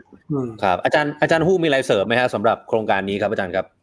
อ่าจริงๆ มันเริ่มจากการที่ผมประชุมกรรมการสถานศึกษาโรงเรียนพุทธจักรแล้วผมได้ทราบข้อมูลว่ามีเด็กขั้นต่ำอะสองถึงห้าคนที่ไม่มีมือถือเรียนเลย อันนี้เป็นเด็กมัธยม อันนี้มัธยมพอไม่มีมือถือเรียนเนี่ยมันลำบากหน่อย เพราะว่ามันมีหลาย ๆ เรื่องที่มันต้องฟังสดอะต้องมีการโต้ตอบถามตอบคุณครู เราก็เลยพยายามจะมาลองโยนก้อนหินทางมาโพสใน Facebook ตัวเอง ปรากฏมันก็มี react คนสนใจจะช่วยกันส่งต่อมือถือเยอะ เราก็เลยไปชวนทีมอบจว่าเขากำลังสนใจเรื่องทำงานกับชุมชนรอบจุฬาใช่ไหมมาทำกันดีกว่า แล้วก็โรงเรียนประถมรอบจุฬาสองเขตเนี่ยประมาณ 12 โรง พอลองเซอร์เวยไปก็เจอปัญหาร่วมกันหมดแหละก็คือมีมีเด็กที่ขาดแคลนอุปกรณ์พวกนี้เลย แล้วก็บางบ้านลูกสองคนมีมือถือเครื่องเดียว แม่ขายตามสั่งอย่างเงี้ยก็ต้องมีเครื่องหนึ่งเอาไว้สแปร์เนาะแล้วก็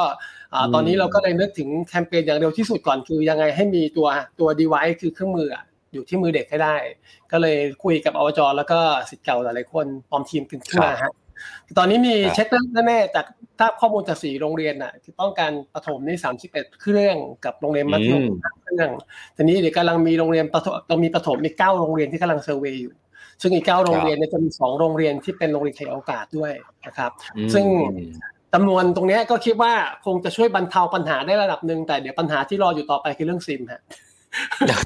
จะต้องเอาจะต้องช่วยเรื่องซิมต่อยังไง ซึ่งตอนนี้ก็เริ่มมีทางกสศติดต่อเข้ามา มีเครือข่าย internet provider ติดต่อเข้ามา ผมเลยอยากจะชวนมองว่านี้เราไม่ได้ตั้งใจจะเป็นหน่วยรับบริจาคตลอดไปอะ เราต้องการทำให้เห็นว่ามันมีโมเดลแบบนี้นะ ที่องค์การนักศึกษาทุกมหาวิทยาลัยทำได้เลย คือเป็น center ให้ในจังหวัดตัวเองหรือในพื้นที่ใกล้เคียงกัน แล้วที่เราเลือกว่าทำรอบจุฬาก่อนเพราะว่าก็ไปข้อจำกัดในการเดินทางของนิสิตเพราะหลายๆคนก็อยู่หอพักกันเนาะ คือไปแค่โรงเรียนพุทธจักรมันยังเดินทางได้ใกล้ ถ้าเกิดเราต้องพูดถึงการส่งโทรศัพท์ข้ามเขตไกลๆเนี่ยจะมีค่าใช้จ่ายเกิดขึ้น แล้วตอนนี้พอเป็นวงการนิสิตเราก็เลยยังไม่ได้เริ่มต้นในการรับบริจาคสตางค์จริงมีคนสนใจบริจาคเงินเยอะมาก แต่เราก็รู้สึกว่าเดี๋ยวมันจะกลายไปไปกันไปกันใหญ่ว่าต้องมีการรับเงินการส่งต่อเงิน เอาแบบฉุกเฉินหนึ่งเดือนแรกเนี่ยเราโฟกัสที่การมีอุปกรณ์ในการเรียนก่อน แต่ตอนนี้กำลังชวนหลาย ๆ องค์กรทำงานการศึกษาว่า เราต้องการนะต้องการให้กระทรวงศึกษาธิการทบทวนเรื่องมาตรการในการจัดสรรงบอะครับ คือตอนนี้จริงมันมีงบปลายหัวของเด็กอยู่ แต่ปรากฏว่ามันมีข้อจำกัดว่ามันมีการพิจารณาว่างบแบบเงินอุดหนุน ให้เกิดกิจกรรมพัฒนาผู้เรียนอะไม่สามารถผันเงินตรงนี้มาซื้ออุปกรณ์พวกนี้ได้ โดยเฉพาะมือถือเพ ราะมือถือถือเป็นคารุพันต้องมีการจัดซื้อจัดจ้าง แต่ซิมเนี่ยต้องมีการที่หยุดแล้ว ผมก็เลยคิดว่าอยากจะฝากเป็นคำถามถึงผู้บริหารด้วยว่าทำยังไงเพราะตอนนี้เงินรายหัวเด็กอะจะใช้ไม่หมดหรอกเพราะปีนี้เด็กไม่ได้มาโรงเรียนแล้วเทอมหนึ่งแน่ๆจะมีเงินบางหมวดอะที่ไม่มีการใช้งานเกิดขึ้นจริงๆควรจะต้องยอมปลดล็อกให้โรงเรียนสามารถผันงบเนี่ยมาใช้มาใช้ซื้ออุปกรณ์เหล่านี้เพื่อช่วยเด็กได้ ถ้าซื้อมือถือไม่ได้ เพราะว่ามันจะกลายเป็นระเบียบการเงินมีปัญหาอย่างน้อยก็ต้องช่วยซื้อซิม แล้วก็จริงๆอยากจะมองไปถึงระดับเขตพื้นที่ด้วยนะครับ ว่าถ้าเกิดสามารถเป็นคนช่วยดีลได้เนี่ยvolume ในการซื้อซิมมันจะได้จำนวนเยอะขึ้น และทำให้ราคาแล้วก็สามารถที่จะที่ดีกว่านั้นก็คือมีการทำเหมือนที่เราเห็นโมเดลแบบที่ฮ่องกงทำคือเป็น national consortium ไปเลยอะคือกระทรวงคุยกับ internet provider หมด ว่าเราจะทำยังไงบ้างแบ่งโซนกันเลย AIS จะให้ได้กี่ซิม ดีแท็กกี่ซิมใช่ใช่ใช่กี่ซิมแล้วก็เทมาเลยว่า map ให้ได้ก็ว่าเด็กที่ต้องการแค่ไหน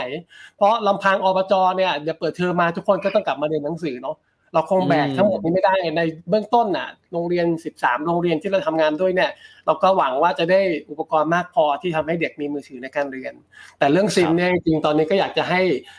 กทมก็ดี หรือสพทก็ดีเนี่ยต้องเริ่มจริงจังในการคุยแล้วว่าคุณจะอนุมัติเรื่องงบประมาณนี้ยังไง ถ้าว่ามีการกำลังทบทวนเรื่องเกี่ยวกับเงินช่วยเหลือพวกนี้อยู่เนาะอยากจะให้มองไปที่การซื้อของที่ประโยชน์มันเกิดขึ้นตรงกับเด็กเลยอะคือการที่คุณแจกเป็นเงินลงไป 300 บาท แต่คุณให้เป็นซิมที่บอกว่ามูลค่ามันคือเทียบเท่าอินเทอร์เน็ตอ่า unlimited สี่ตัวเนี่ยไอ้อันหลังเด็กได้ประโยชน์มากกว่า แต่ถ้าเกิดคุณหว่านเงินไปตอนนี้เงินถูกพ่อแม่เอาไปหมุนในการยังชีพก่อน จะไปไม่ถึงอ่าอ่าอ่าอ่าครับครับเอ๊ะพอเราพูดถึงเรื่องเงินเรื่องอะไรพวกนี้เนี่ยอยากจะรู้จากตูนเหมือนกันว่าพอดีพี่ไปเห็นจากน้องๆ ในระดับมหาวิทยาลัย ทั้งจุฬาทั้งธรรมศาสตร์ทั้งหลายมหาลัยเลย ตอนนี้เขามีแคมเปญที่เขาเหมือนพยายามเรียกร้อง อยากจะให้ลดค่าเทอมถูกไหมฮะ เพราะว่าบางที่เนี่ยอ่าลดให้นะ แต่ว่าลดน้อยลดสิบเปอร์เซ็นเขาก็รู้สึกว่าโอ้โห ไม่ได้เรียนอะไรเลยอะมหาลัยก็ไม่ได้ไปขอมากกว่านี้ได้ไหมในมุมมองของตูนตูนคิดเห็นยังไงกับเรื่องนี้ฮะก็แน่นอนนะคะ ว่าตูนมองว่าเรื่องนี้มันเป็นสวัสดิการอะเนาะมันก็เป็นทุกๆคนมันควรจะได้เท่ากัน เพราะว่าตอนนี้ตูนเข้าใจว่าทุกคนน่าจะลำบากพร้อม ๆกันหมด แล้วตูนก็เลยคิดว่า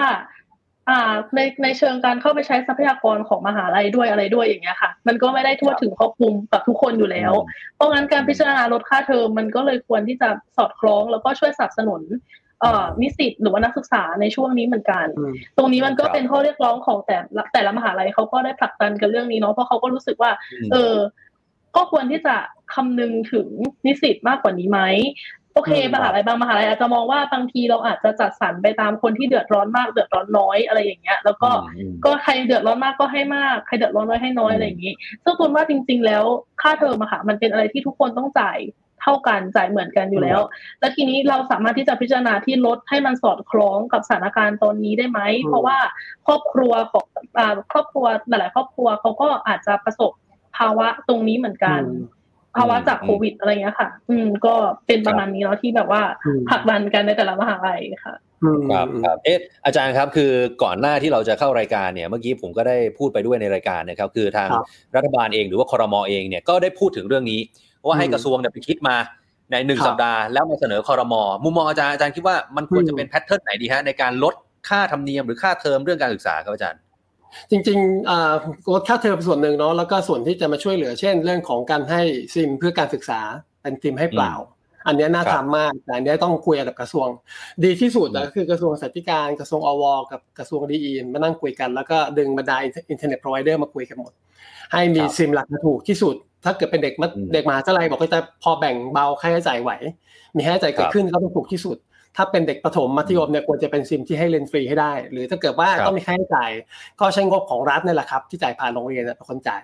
ซึ่งจะได้ไม่เกิดภาระตัวนี้ไปอยู่ที่ครอบครัวเนาะแล้วก็ part ของมหาวิทยาลัยทีเนี้ยมหาวิทยาลัยบ้านเรามันมีหลายกลุ่มมากกลุ่มที่เป็นราชภัฏนี่ก็จะอาการอีกแบบหนึ่งเพราะว่าเด็กก็จะเป็นเด็กที่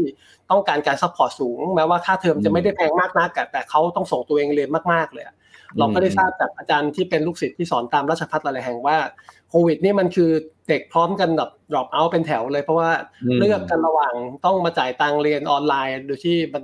เรียนไม่ค่อยได้ได้เต็มที่เนาะกับการออกไปทำงานก่อนน่ะทุกคนทิ้งทิ้งการเรียนไปไปทำงานกันอะไรเงี้ยซึ่งน่าน่าน่าห่วงเหมือนกันว่าเด็กปีหนึ่งปีสองก็จะหลุดจากระบบเยอะใช่ไหมครับแต่มหาลัยกลุ่มที่อย่างอย่างกลุ่มสิบหกทั้งหลายเนี่ยซึ่งจริงๆค่าเทอมก็ประมาณหนึ่งเนาะ แล้วก็จริงๆเทอมก็มีการให้เข้าถึง facility หลาย ๆ อย่างค่อนข้างเยอะ แต่ตอนนี้พอเด็กเขาต้องแบกค่าใช้จ่ายเองโดยการเรียนที่บ้าน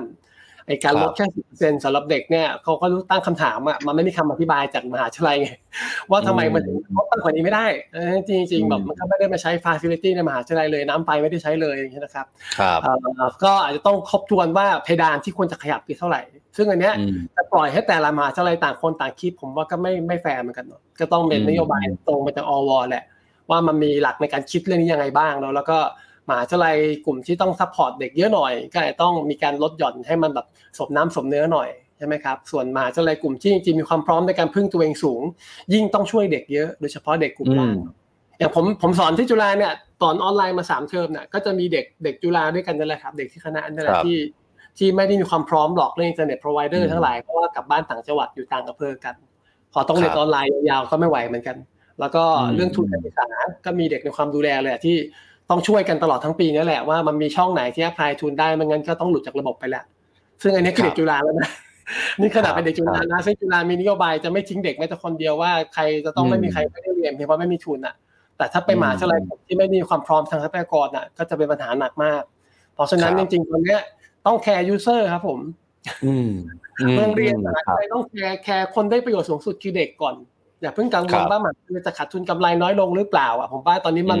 เป็นช่วงเวลาที่ leader ขององค์กรเหล่านี้ต้องแสดงถึงการมีความเข้าใจปัญหามากๆแล้วก็เจ้าหน้าที่บุคลากรก็ก็บอบช้ำกันทั่วหน้าเนาะคุณครูโรงเรียนเนี่ยตลอดทั้งปีจะมีเสียงสะท้อนอย่างหนึ่งก็คือ รัฐไม่ได้ช่วยคุณครูให้มีอุปกรณ์ในการสอนออนไลน์เลย ทั้งหมดเนี่ยครูควักตังค์ซื้อ ซื้อกล้องซื้อไมค์นะต้องแบบลงโปรแกรมซูมจ่ายตังกันเองอะไรเงี้ยเพราะว่ามันเบิกไม่ได้อะครับมันไม่มีเงินช่วยลงมานะแล้วถ้าเกิดเป็นคุณครูที่อายุประมาณผมอย่างเงี้ยก็โอเคเงินเดือนประมาณพออยู่ตัวแล้วก็พอจะไหวกันอยู่ แต่ถ้าเป็นคุณครูเด็กๆเงินเดือนหมื่นห้าหมื่นหกเนี่ยแล้วจะต้องใช้นิกยศด้วย เอาตัวรอดด้วยแล้วต้องสอนออนไลน์ด้วยก็เป็นเรื่องใหญ่มากเพราะฉะนั้นจริงตอนนี้อยากให้มองเห็นหน้างานชัดๆอะคุณหมอก็ยังไม่ไม่ได้ออกรบโดยไม่มีอุปกรณ์ในการรักษาคนนะ แต่คุณครูตอนนี้สอนโดยที่ควักสตางค์ซื้อเองหมดนะครับอันนี้เป็นปัญหาใหญ่มากเลยนะแต่ว่าจริงๆผมก็อยากจะฝากว่าถ้าเกิดว่าจะมีการมองเรื่องการ support อะก็คือต้องมาไล่เช็คอาการกันใหม่ ผมอยากเรียกร้องให้เรามี war room ทางการศึกษาเนาะจริงๆเลยนะมี war room เรื่องรับมือโควิด เพราะว่าเราต้องอยู่กับมันไปไม่ไม่น้อยกว่าห้าหกเดือน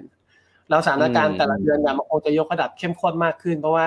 ภายในอาทิตย์นี้ก็มีโอกาสจะแตะหลักหมื่นกันถูกไหมฮะแล้วถ้าเกิดตราบใดว่าจีนยังไม่ได้ กว้างขวางมากพอเราคงต้องรับมือโควิดกับเรื่องการศึกษาไปพักใหญ่ แล้วก็สิ่งที่น่าห่วงมากคือไอ้ส่วนที่มันจะเป็นเหมือนกับ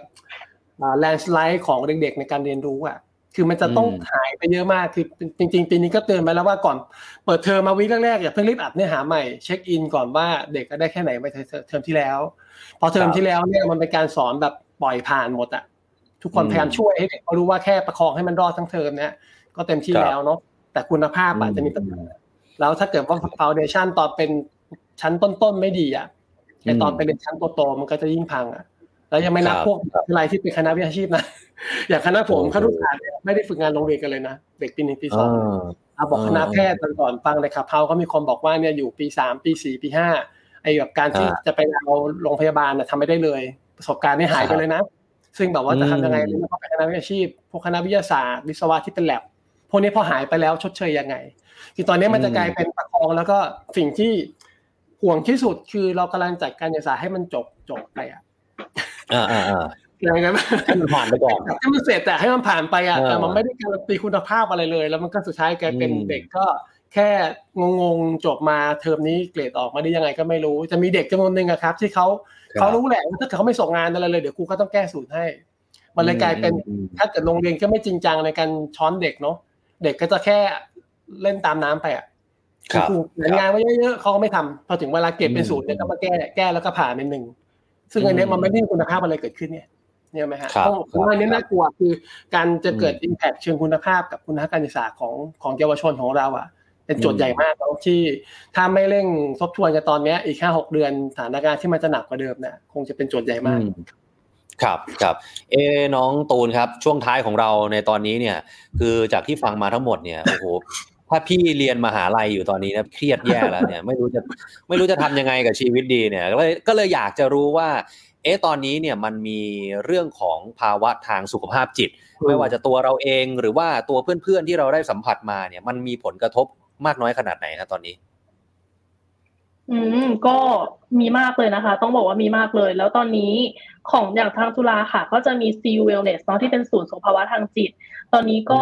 มีนิสิตเข้าไปใช้งานเยอะเลย จนครับตอนนี้ก็คือนักจิตวิทยาตรงนั้นเนี่ยเขาไม่เพียงพอแล้วนะคะไม่พอเลยก็คือให้ต้องวางแผนขยายแล้ว แล้วก็อืมต้องรอดูว่าเออมหาลัยสามารถที่จะมาสนับสนุนงบประมาณตรงนี้ได้ไหมในการขยายเนาะแล้วก็จะมีเขาก็มีช่องทางอื่น ๆ ออกมามากขึ้นนะคะมี My Talk มีอะไรปรึกษาออนไลน์อะไรอย่างนี้มากขึ้นอืมมันก็จะให้เห็นเลยว่าแบบมันมีความเครียดเกิดขึ้นเนาะอืมทั้งเป็นเรื่องไม่ว่าจะเป็นเรื่องการเรียนการใช้ชีวิตอืมภาวะทางจิตอะไรเงี้ย ก็เป็นเรื่องที่สำคัญมากที่มันก็ต้องมหาลัยก็ต้องเห็นตรงนี้ด้วย แล้วเราก็ต้องอ่าจัดสรรแบบว่าทรัพยากรให้เพียงพอกับนิสิต เพราะตอนนี้แบบโหแบบนิสิตหนึ่งหมื่นคนต่อนักจิตวิทยาหนึ่งคนอย่างเงี้ยค่ะ แบบมันก็ไม่พอจริงอืมครับอะตูนครับสุดท้ายก็คือถ้าเกิดว่าสามารถเสนอไปยังกระทรวงศึกษาที่การได้เนี่ย ตูนอยากเสนออะไรครับเพราะดูเหมือนตอนนี้ปัญหามันเยอะแยะไปหมดเลยฮะอืมๆใช่ก็คือมีเรื่องที่จะเสนอเยอะเหมือนกันนะ ก็ต้องบอกก่อนว่าตอนนี้ที่ประชาชนที่ประชาชนทำกันเอง ไม่ว่าจะเป็นแบบแคมเปญน้องฉันต้องได้เรียนอะไรเงี้ย ต้องพูดเลยว่ามันเป็นแค่การแก้ปัญหาเฉพาะหน้าเท่านั้นนะคะ ก็คือคนที่ควรที่จะแบบรับผิดชอบ แล้วก็ tackle ตรงนี้จริง ๆ ก็คือหน่วยงานรัฐ แล้วก็หน่วยงานที่เกี่ยวข้องเนาะรัฐบาลอืมหรือว่ากระทรวงศึกษาธิการอะไรเงี้ย ก็ควรที่จะต้องต้องมามีวิสัยทัศน์ที่ ที่มีกว่ามีความกว้างไกลแล้วก็ครอบคลุมมากกว่านี้ โดยเฉพาะอย่างครับยิ่งเรื่องอ่าเรื่องโครงสร้างในการเรียนรู้เนี่ยก็ต้องเพียงพอด้วยอืมอย่างเช่นแบบอุปกรณ์ การเข้าอืมถึงการศึกษาอะไรอย่างนี้ ตอนนี้มันต้องใช้มันแน่นอนมันเปลี่ยนมาเป็นออนไลน์ปั๊บมันต้องมีเรื่องอุปกรณ์เรื่องโทรศัพท์มือถือเรื่องแล็ปท็อปอะไร หรือว่าเรื่องอินเทอร์เน็ตเนาะตรงนี้มันควรเป็นสวัสดิการที่ที่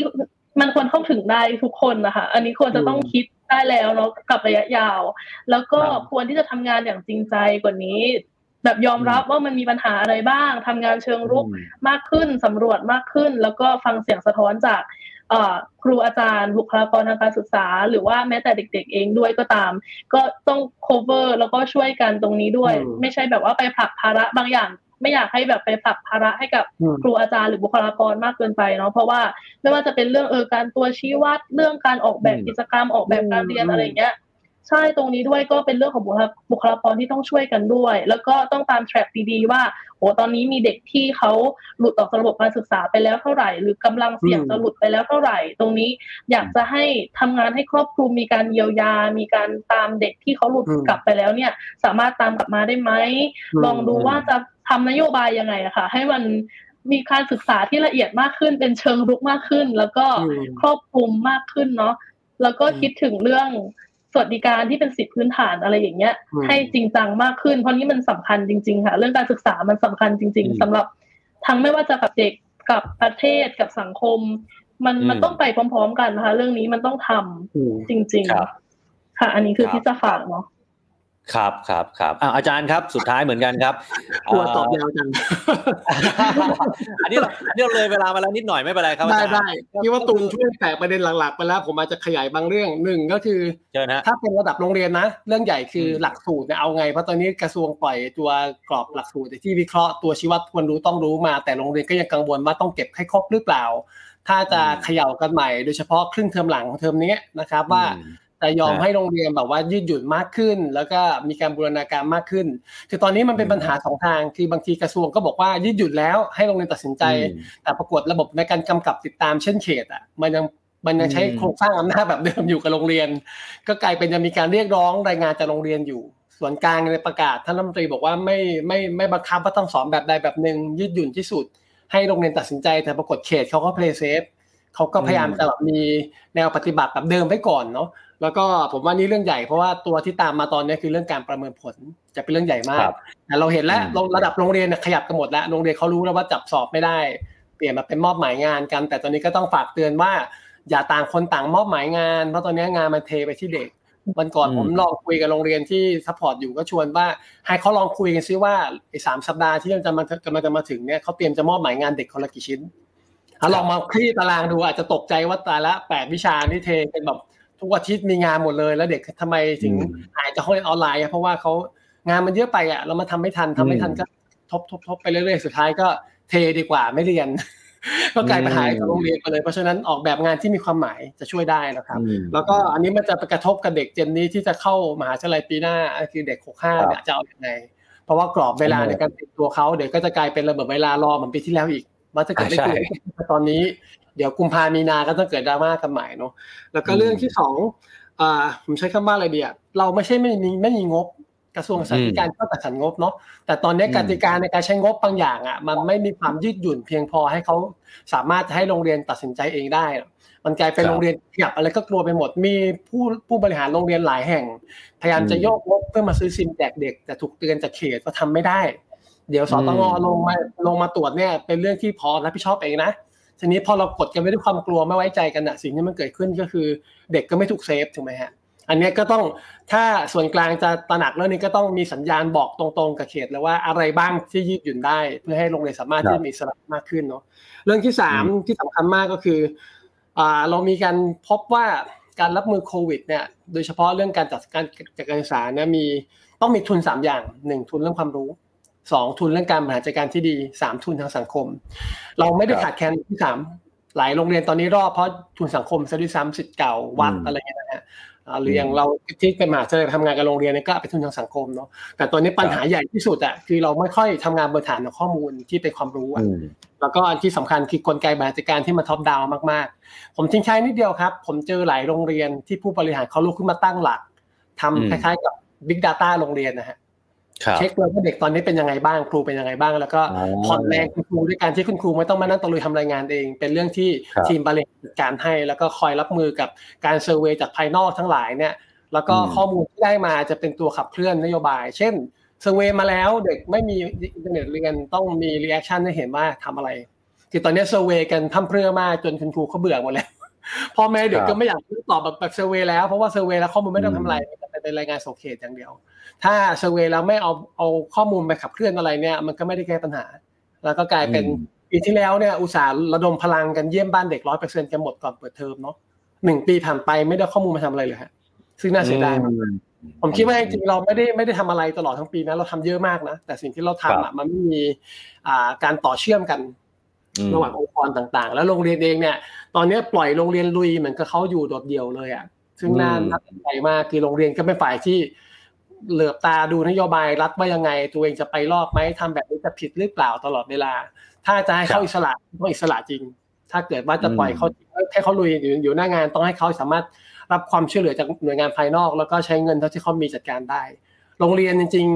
ๆไม่อยากจะบอกว่าวันนี้คุยแล้วมีแต่ปัญหา เพราะว่าจริงผมทำงานกับคุณครูมาผมเห็น เห็นความพยายามเต็มที่ของครูและผู้บริหารจำนวนหนึ่งเลยนะที่พยายามลุกขึ้นมารับมืออย่างมีสติเนาะแล้วก็พบว่า activity ที่ดีเหล่านี้จำเป็นที่สังคมต้องช่วยกันส่องไฟไปครูที่เขาเริ่มจับทางถูกกับออนไลน์ทำยังไง หรือว่าโรงเรียนที่เริ่มบริหารได้เข้าท่าเออยืดหยุ่นกับเด็กจับชีพจรชีวิตเด็กตอนนี้เป็นยังไงเนี่ยมันมีอยู่กระทรวงควรจะมองให้เห็นมากขึ้น แล้วก็จะฝากฮะถ้าเป็นผู้บริหารโรงเรียนนะครับกรุณาติดตามการสอนของคุณครูด้วยการเข้าไปอยู่ในห้องเรียนออนไลน์ของคุณครูนะครับ ไปออฟเสิร์ฟคลาสออนไลน์นะครับ จะได้รู้ว่าครูเขาต้องเจออะไรบ้าง แล้วก็กรุณาเข้าไปแบบปิดไมค์ปิดกล้องเด็กไม่ต้องรู้ แล้วท่านก็อยู่เงียบๆว่าเขาคุยอะไรกันบ้างครูเขาพูดขนาดไหนเนาะแล้วก็ไม่ต้องให้ครูมานั่งแคปหน้าจอพิมพ์รายงานส่งท่านจัดเวลาวันละสองคาบ เช้าคาบบ่ายคาบ ท่านผู้ในการท่านรองผู้ในการ ทุกท่านจะเห็นปัญหา แล้วท่านจัดวงคุยทุกวันเสาร์กับคุณครูว่าเราจะแก้ปัญหากันอย่างไร ดีกว่าให้คุณครูต้องมานั่งทำรายงานทุกคนทุกวัน ซึ่งเป็นปัญหามากๆ แล้วก็ส่วนกลางนะครับ ถ้าท่านรัฐมนตรีจะสนใจก็คือเชิญ observe class ออนไลน์กันนะ ผมมา observe class ออนไลน์เด็กป .2 มาเนี่ยผมนับถือหัวใจคุณครูมากเลยสอนออนไลน์เด็กป .2 ด้วยไลน์คอลเด็ก 80 คนเอาให้อยู่อะไรเงี้ยแบบ นับถือแล้วคุณครูก็ต้องลูกล่อลูกชนที่สุดอะแล้วก็เห็นแล้วว่าเด็กบางคนนี่มีคุณย่านั่งข้างๆ เด็กบางคนเลี้ยงน้องไปด้วยเรียนไปด้วย นี่คือของจริงผมว่าถ้าเราไม่ไม่ไม่เจอข้อมูลจริงๆอะเราจะแก้ปัญหาไม่ได้แล้วก็อยากให้กำลังใจทีมจากกระทรวงที่กำลังพยายามหาวิธีการรับมือ แล้วก็เชียร์ให้ท่านรีฟอร์มทีมที่จะบอรูมทำคอนโซเทียมไวๆร่วมกับกสศร่วมกับหน่วยงานที่เกี่ยวข้องเนาะเราต้องเจอเรื่องนี้ไปไม่ต่ำกว่าหกเดือนครับ ยังต้องทำงานกันอยู่ครับขอบคุณครับครับ ครับขอบคุณครับอาจารย์ครับจริง ๆ แล้วถ้าโอกาสหน้าเนี่ยผมก็อยากจะเรียนเชิญ ท่านรัฐมนตรีศึกษานะครับคุณตรีนุชเนี่ยมาร่วมพูดคุยกับเราจริงๆทีมงาน THE STANDARD ก็พยายามติดต่อท่านนะครับ แต่ว่าอาจจะไม่สะดวกในวันนี้นะครับ ก็เดี๋ยวรอบหน้าถ้ามีโอกาสคงจะได้มาพูดคุยมาเสวนากันแบบนี้กันอีกสักครั้งหนึ่งนะครับวันนี้ขอบคุณอาจารย์อรรถพลแล้วก็น้องตูนมากๆนะครับเป็นกำลังใจให้ทุกๆท่านนะครับขอบพระคุณครับ สวัสดีครับสวัสดีครับขอบคุณค่ะ คุณผู้ชมครับนี่เราได้เห็นแล้วนะครับว่าปัญหาที่เกิดขึ้นกับการเรียนออนไลน์นี่มันเยอะขนาดไหนนะครับยังไงฝากคนที่มีส่วนเกี่ยวข้อง ก็ต้องร่วมกันฝ่าฟันวิกฤตโควิด -19 ไปให้ได้นะครับ เพราะว่ามันอยู่กับเราไปอีกนานแน่นอน จริง ๆ วันนี้หมดเวลาแล้วเกินเวลามาแล้วด้วย แต่ว่าเมื่อกี้ผมติดกับคุณผู้ชมไว้นิดนึงนะฮะผมขออีกเรื่องหนึ่งแล้วกันทิ้งท้ายก็คือเรื่องที่องค์การอนามัยโลกออกมาเตือน กรณีของการที่ฉีดวัคซีนคนละชนิด คนละยี่ห้อ ระหว่างเข็มที่ 1 กับเข็มที่ 2 มันมีความเห็นของดร.โสมยาสวามินาธาน ที่เป็นหัวหน้านักวิทยาศาสตร์ขององค์การอนามัยโลกที่ท่านบอกว่ายังไม่พบหลักฐานที่แสดงให้เห็นว่าการฉีดวัคซีนต่างชนิด หรือการ booster อีกเข็มหนึ่งเนี่ยมันจะจำเป็นอะไรนี่ฮะไม่ควรแล้วก็อีกเรื่องหนึ่งก็คือออกมาเตือนว่าบางประเทศที่เป็นประเทศร่ำรวยเนี่ยคุณจะมาฉีดเข็มที่ 3 แล้วอะ ขณะที่อีกไม่รู้กี่สิบกี่ร้อยประเทศเนี่ยเขายังไม่ได้ฉีดเข็มที่ 1 กันเลยด้วยซ้ำหรือเข็มที่ 2 ยังไม่ได้ลงแขนเลยด้วยซ้ำนี่ก็เป็นเรื่องของความเหลื่อมล้ำในเรื่องของวัคซีน แต่ทีนี้คุณผู้ชมฮะที่เราโต้เถียงกันมาไอ้เรื่องว่าเข็มที่ 1 กับเข็มที่ 2 องค์การอนามัยโลกเขาห้ามจริงหรือเปล่านะเขาบอกว่ามันจะเป็นอันตรายมันยังไม่มีผลวิจัยจริงหรือเปล่า วันนี้ครับอาจารย์อนันต์ที่เมื่อวานคุยกับเรา ดรอนันต์นะฮะ ได้ออกมาโพสต์ Facebook นะครับ เป็นนักไวรัสวิทยาจากไบโอเทคนะครับ อาจารย์บอกว่าส่วนตัวผมไม่คิดว่าดรสวามินาธานก็คือดรท่านเมื่อกี้ที่ขององค์การอนามัยโลกเนี่ยนะฮะค้านการใช้วัคซีนแบบสลับเข็มนะครับ แต่สิ่งที่ค้านคือคนไปขอฉีดแบบนั้นกันเองคำว่า public health agencies ก็คือคณะกรรมการสาธารณสุขและผู้เชี่ยวชาญ can decide based on available data ก็คือสามารถตัดสินใจได้ภายใต้ข้อมูลของแต่ละประเทศที่มีอยู่ พูดง่ายๆฮะคือทางคุณคนเนี้ยคุณผู้หญิงเนี่ยจากองค์การอนามัยโลกเนี่ยเขาบอกว่าถ้าแต่ละประเทศอ่าเนี่ยคุณผู้ชมดูนะฮะดูจากข้อความภาษาอังกฤษเต็มๆเขาหมายถึง individuals หมายถึงว่าส่วนบุคคลเนี่ยคนแต่ละคนเนี่ยจะไปตัดสินใจว่า อุ้ยฉันจะเปลี่ยนโดสที่ 1 กับโดสที่ 2 เอามา mix เอามาแมทช์กันอันนี้ไม่ได้ ไม่ได้ ถ้าเป็นส่วนบุคคล ก็คือสมมติผมจะเดินไปบอกสถานพยาบาลว่า คุณหมอคะ คุณหมอฉีดเข็มหนึ่งของแอสตราเซเนกาและเข็ม 2 คุณหมอเปลี่ยนเป็นไฟเซอร์ให้ผมหน่อยได้ไหมคะ อย่างนี้ไม่ได้นะอันนี้คือความเห็นของเขา แต่คุณผู้ชมต้องดูดีๆนะฮะว่าเขาไม่ได้พูดถึงเรื่องของระดับประเทศหรือระดับสาธารณสุข เพราะเขาบอกว่า based on available data เห็นไหมฮะก็คือขึ้นอยู่กับข้อมูลที่มีในแต่ละประเทศ ตรงนี้แหละครับที่น่าสนใจอะเดี๋ยวผมว่าสุดท้ายแล้วมันคงจะต้องมี ข้อสรุปหรืออะไรบางอย่างออกมาอย่างเป็นทางการจากองค์การอนามัยโลกแหละ ว่าสลับเข็มสลับยี่ห้อได้ไหมโดสที่ 1 กับโดสที่ 2 เพราะอย่าลืมก่อนหน้านี้เราเคยเล่าไปแล้วว่าเยอรมนีทำมาแล้วจำได้ไหมฮะแองเกลาเมอร์เคิลสองเข็ม 2 โดส คนละยี่ห้อกัน อ่า หลังจากนี้เดี๋ยวมันคงมีเรื่องราวประมาณนี้ตามออกมา แล้วประเทศไทยของเราจะเอายังไง ข้อสรุปตอนนี้เข็มที่1ซิโนแวคเข็มที่2แอสตราเซเนกา ต้องติดตามตอนต่อไปอย่างใกล้ชิด วันนี้ขออภัยครับ ล้นเวลามาประมาณเกือบเกือบ20 นาที ขอบพระคุณทุกท่านที่ติดตามชมกันทั้งทาง Facebook ทาง YouTube และทาง The Standard Podcast นะครับ ยังไงเดี๋ยวกลับมาพบกันได้ใหม่นะครับ ในวันพรุ่งนี้2ทุ่มตรงโดยประมาณครับ วันนี้ผมและทีมงานลาไปก่อนนะครับ สวัสดีครับ The Standard Podcast Eye Open for Your Ears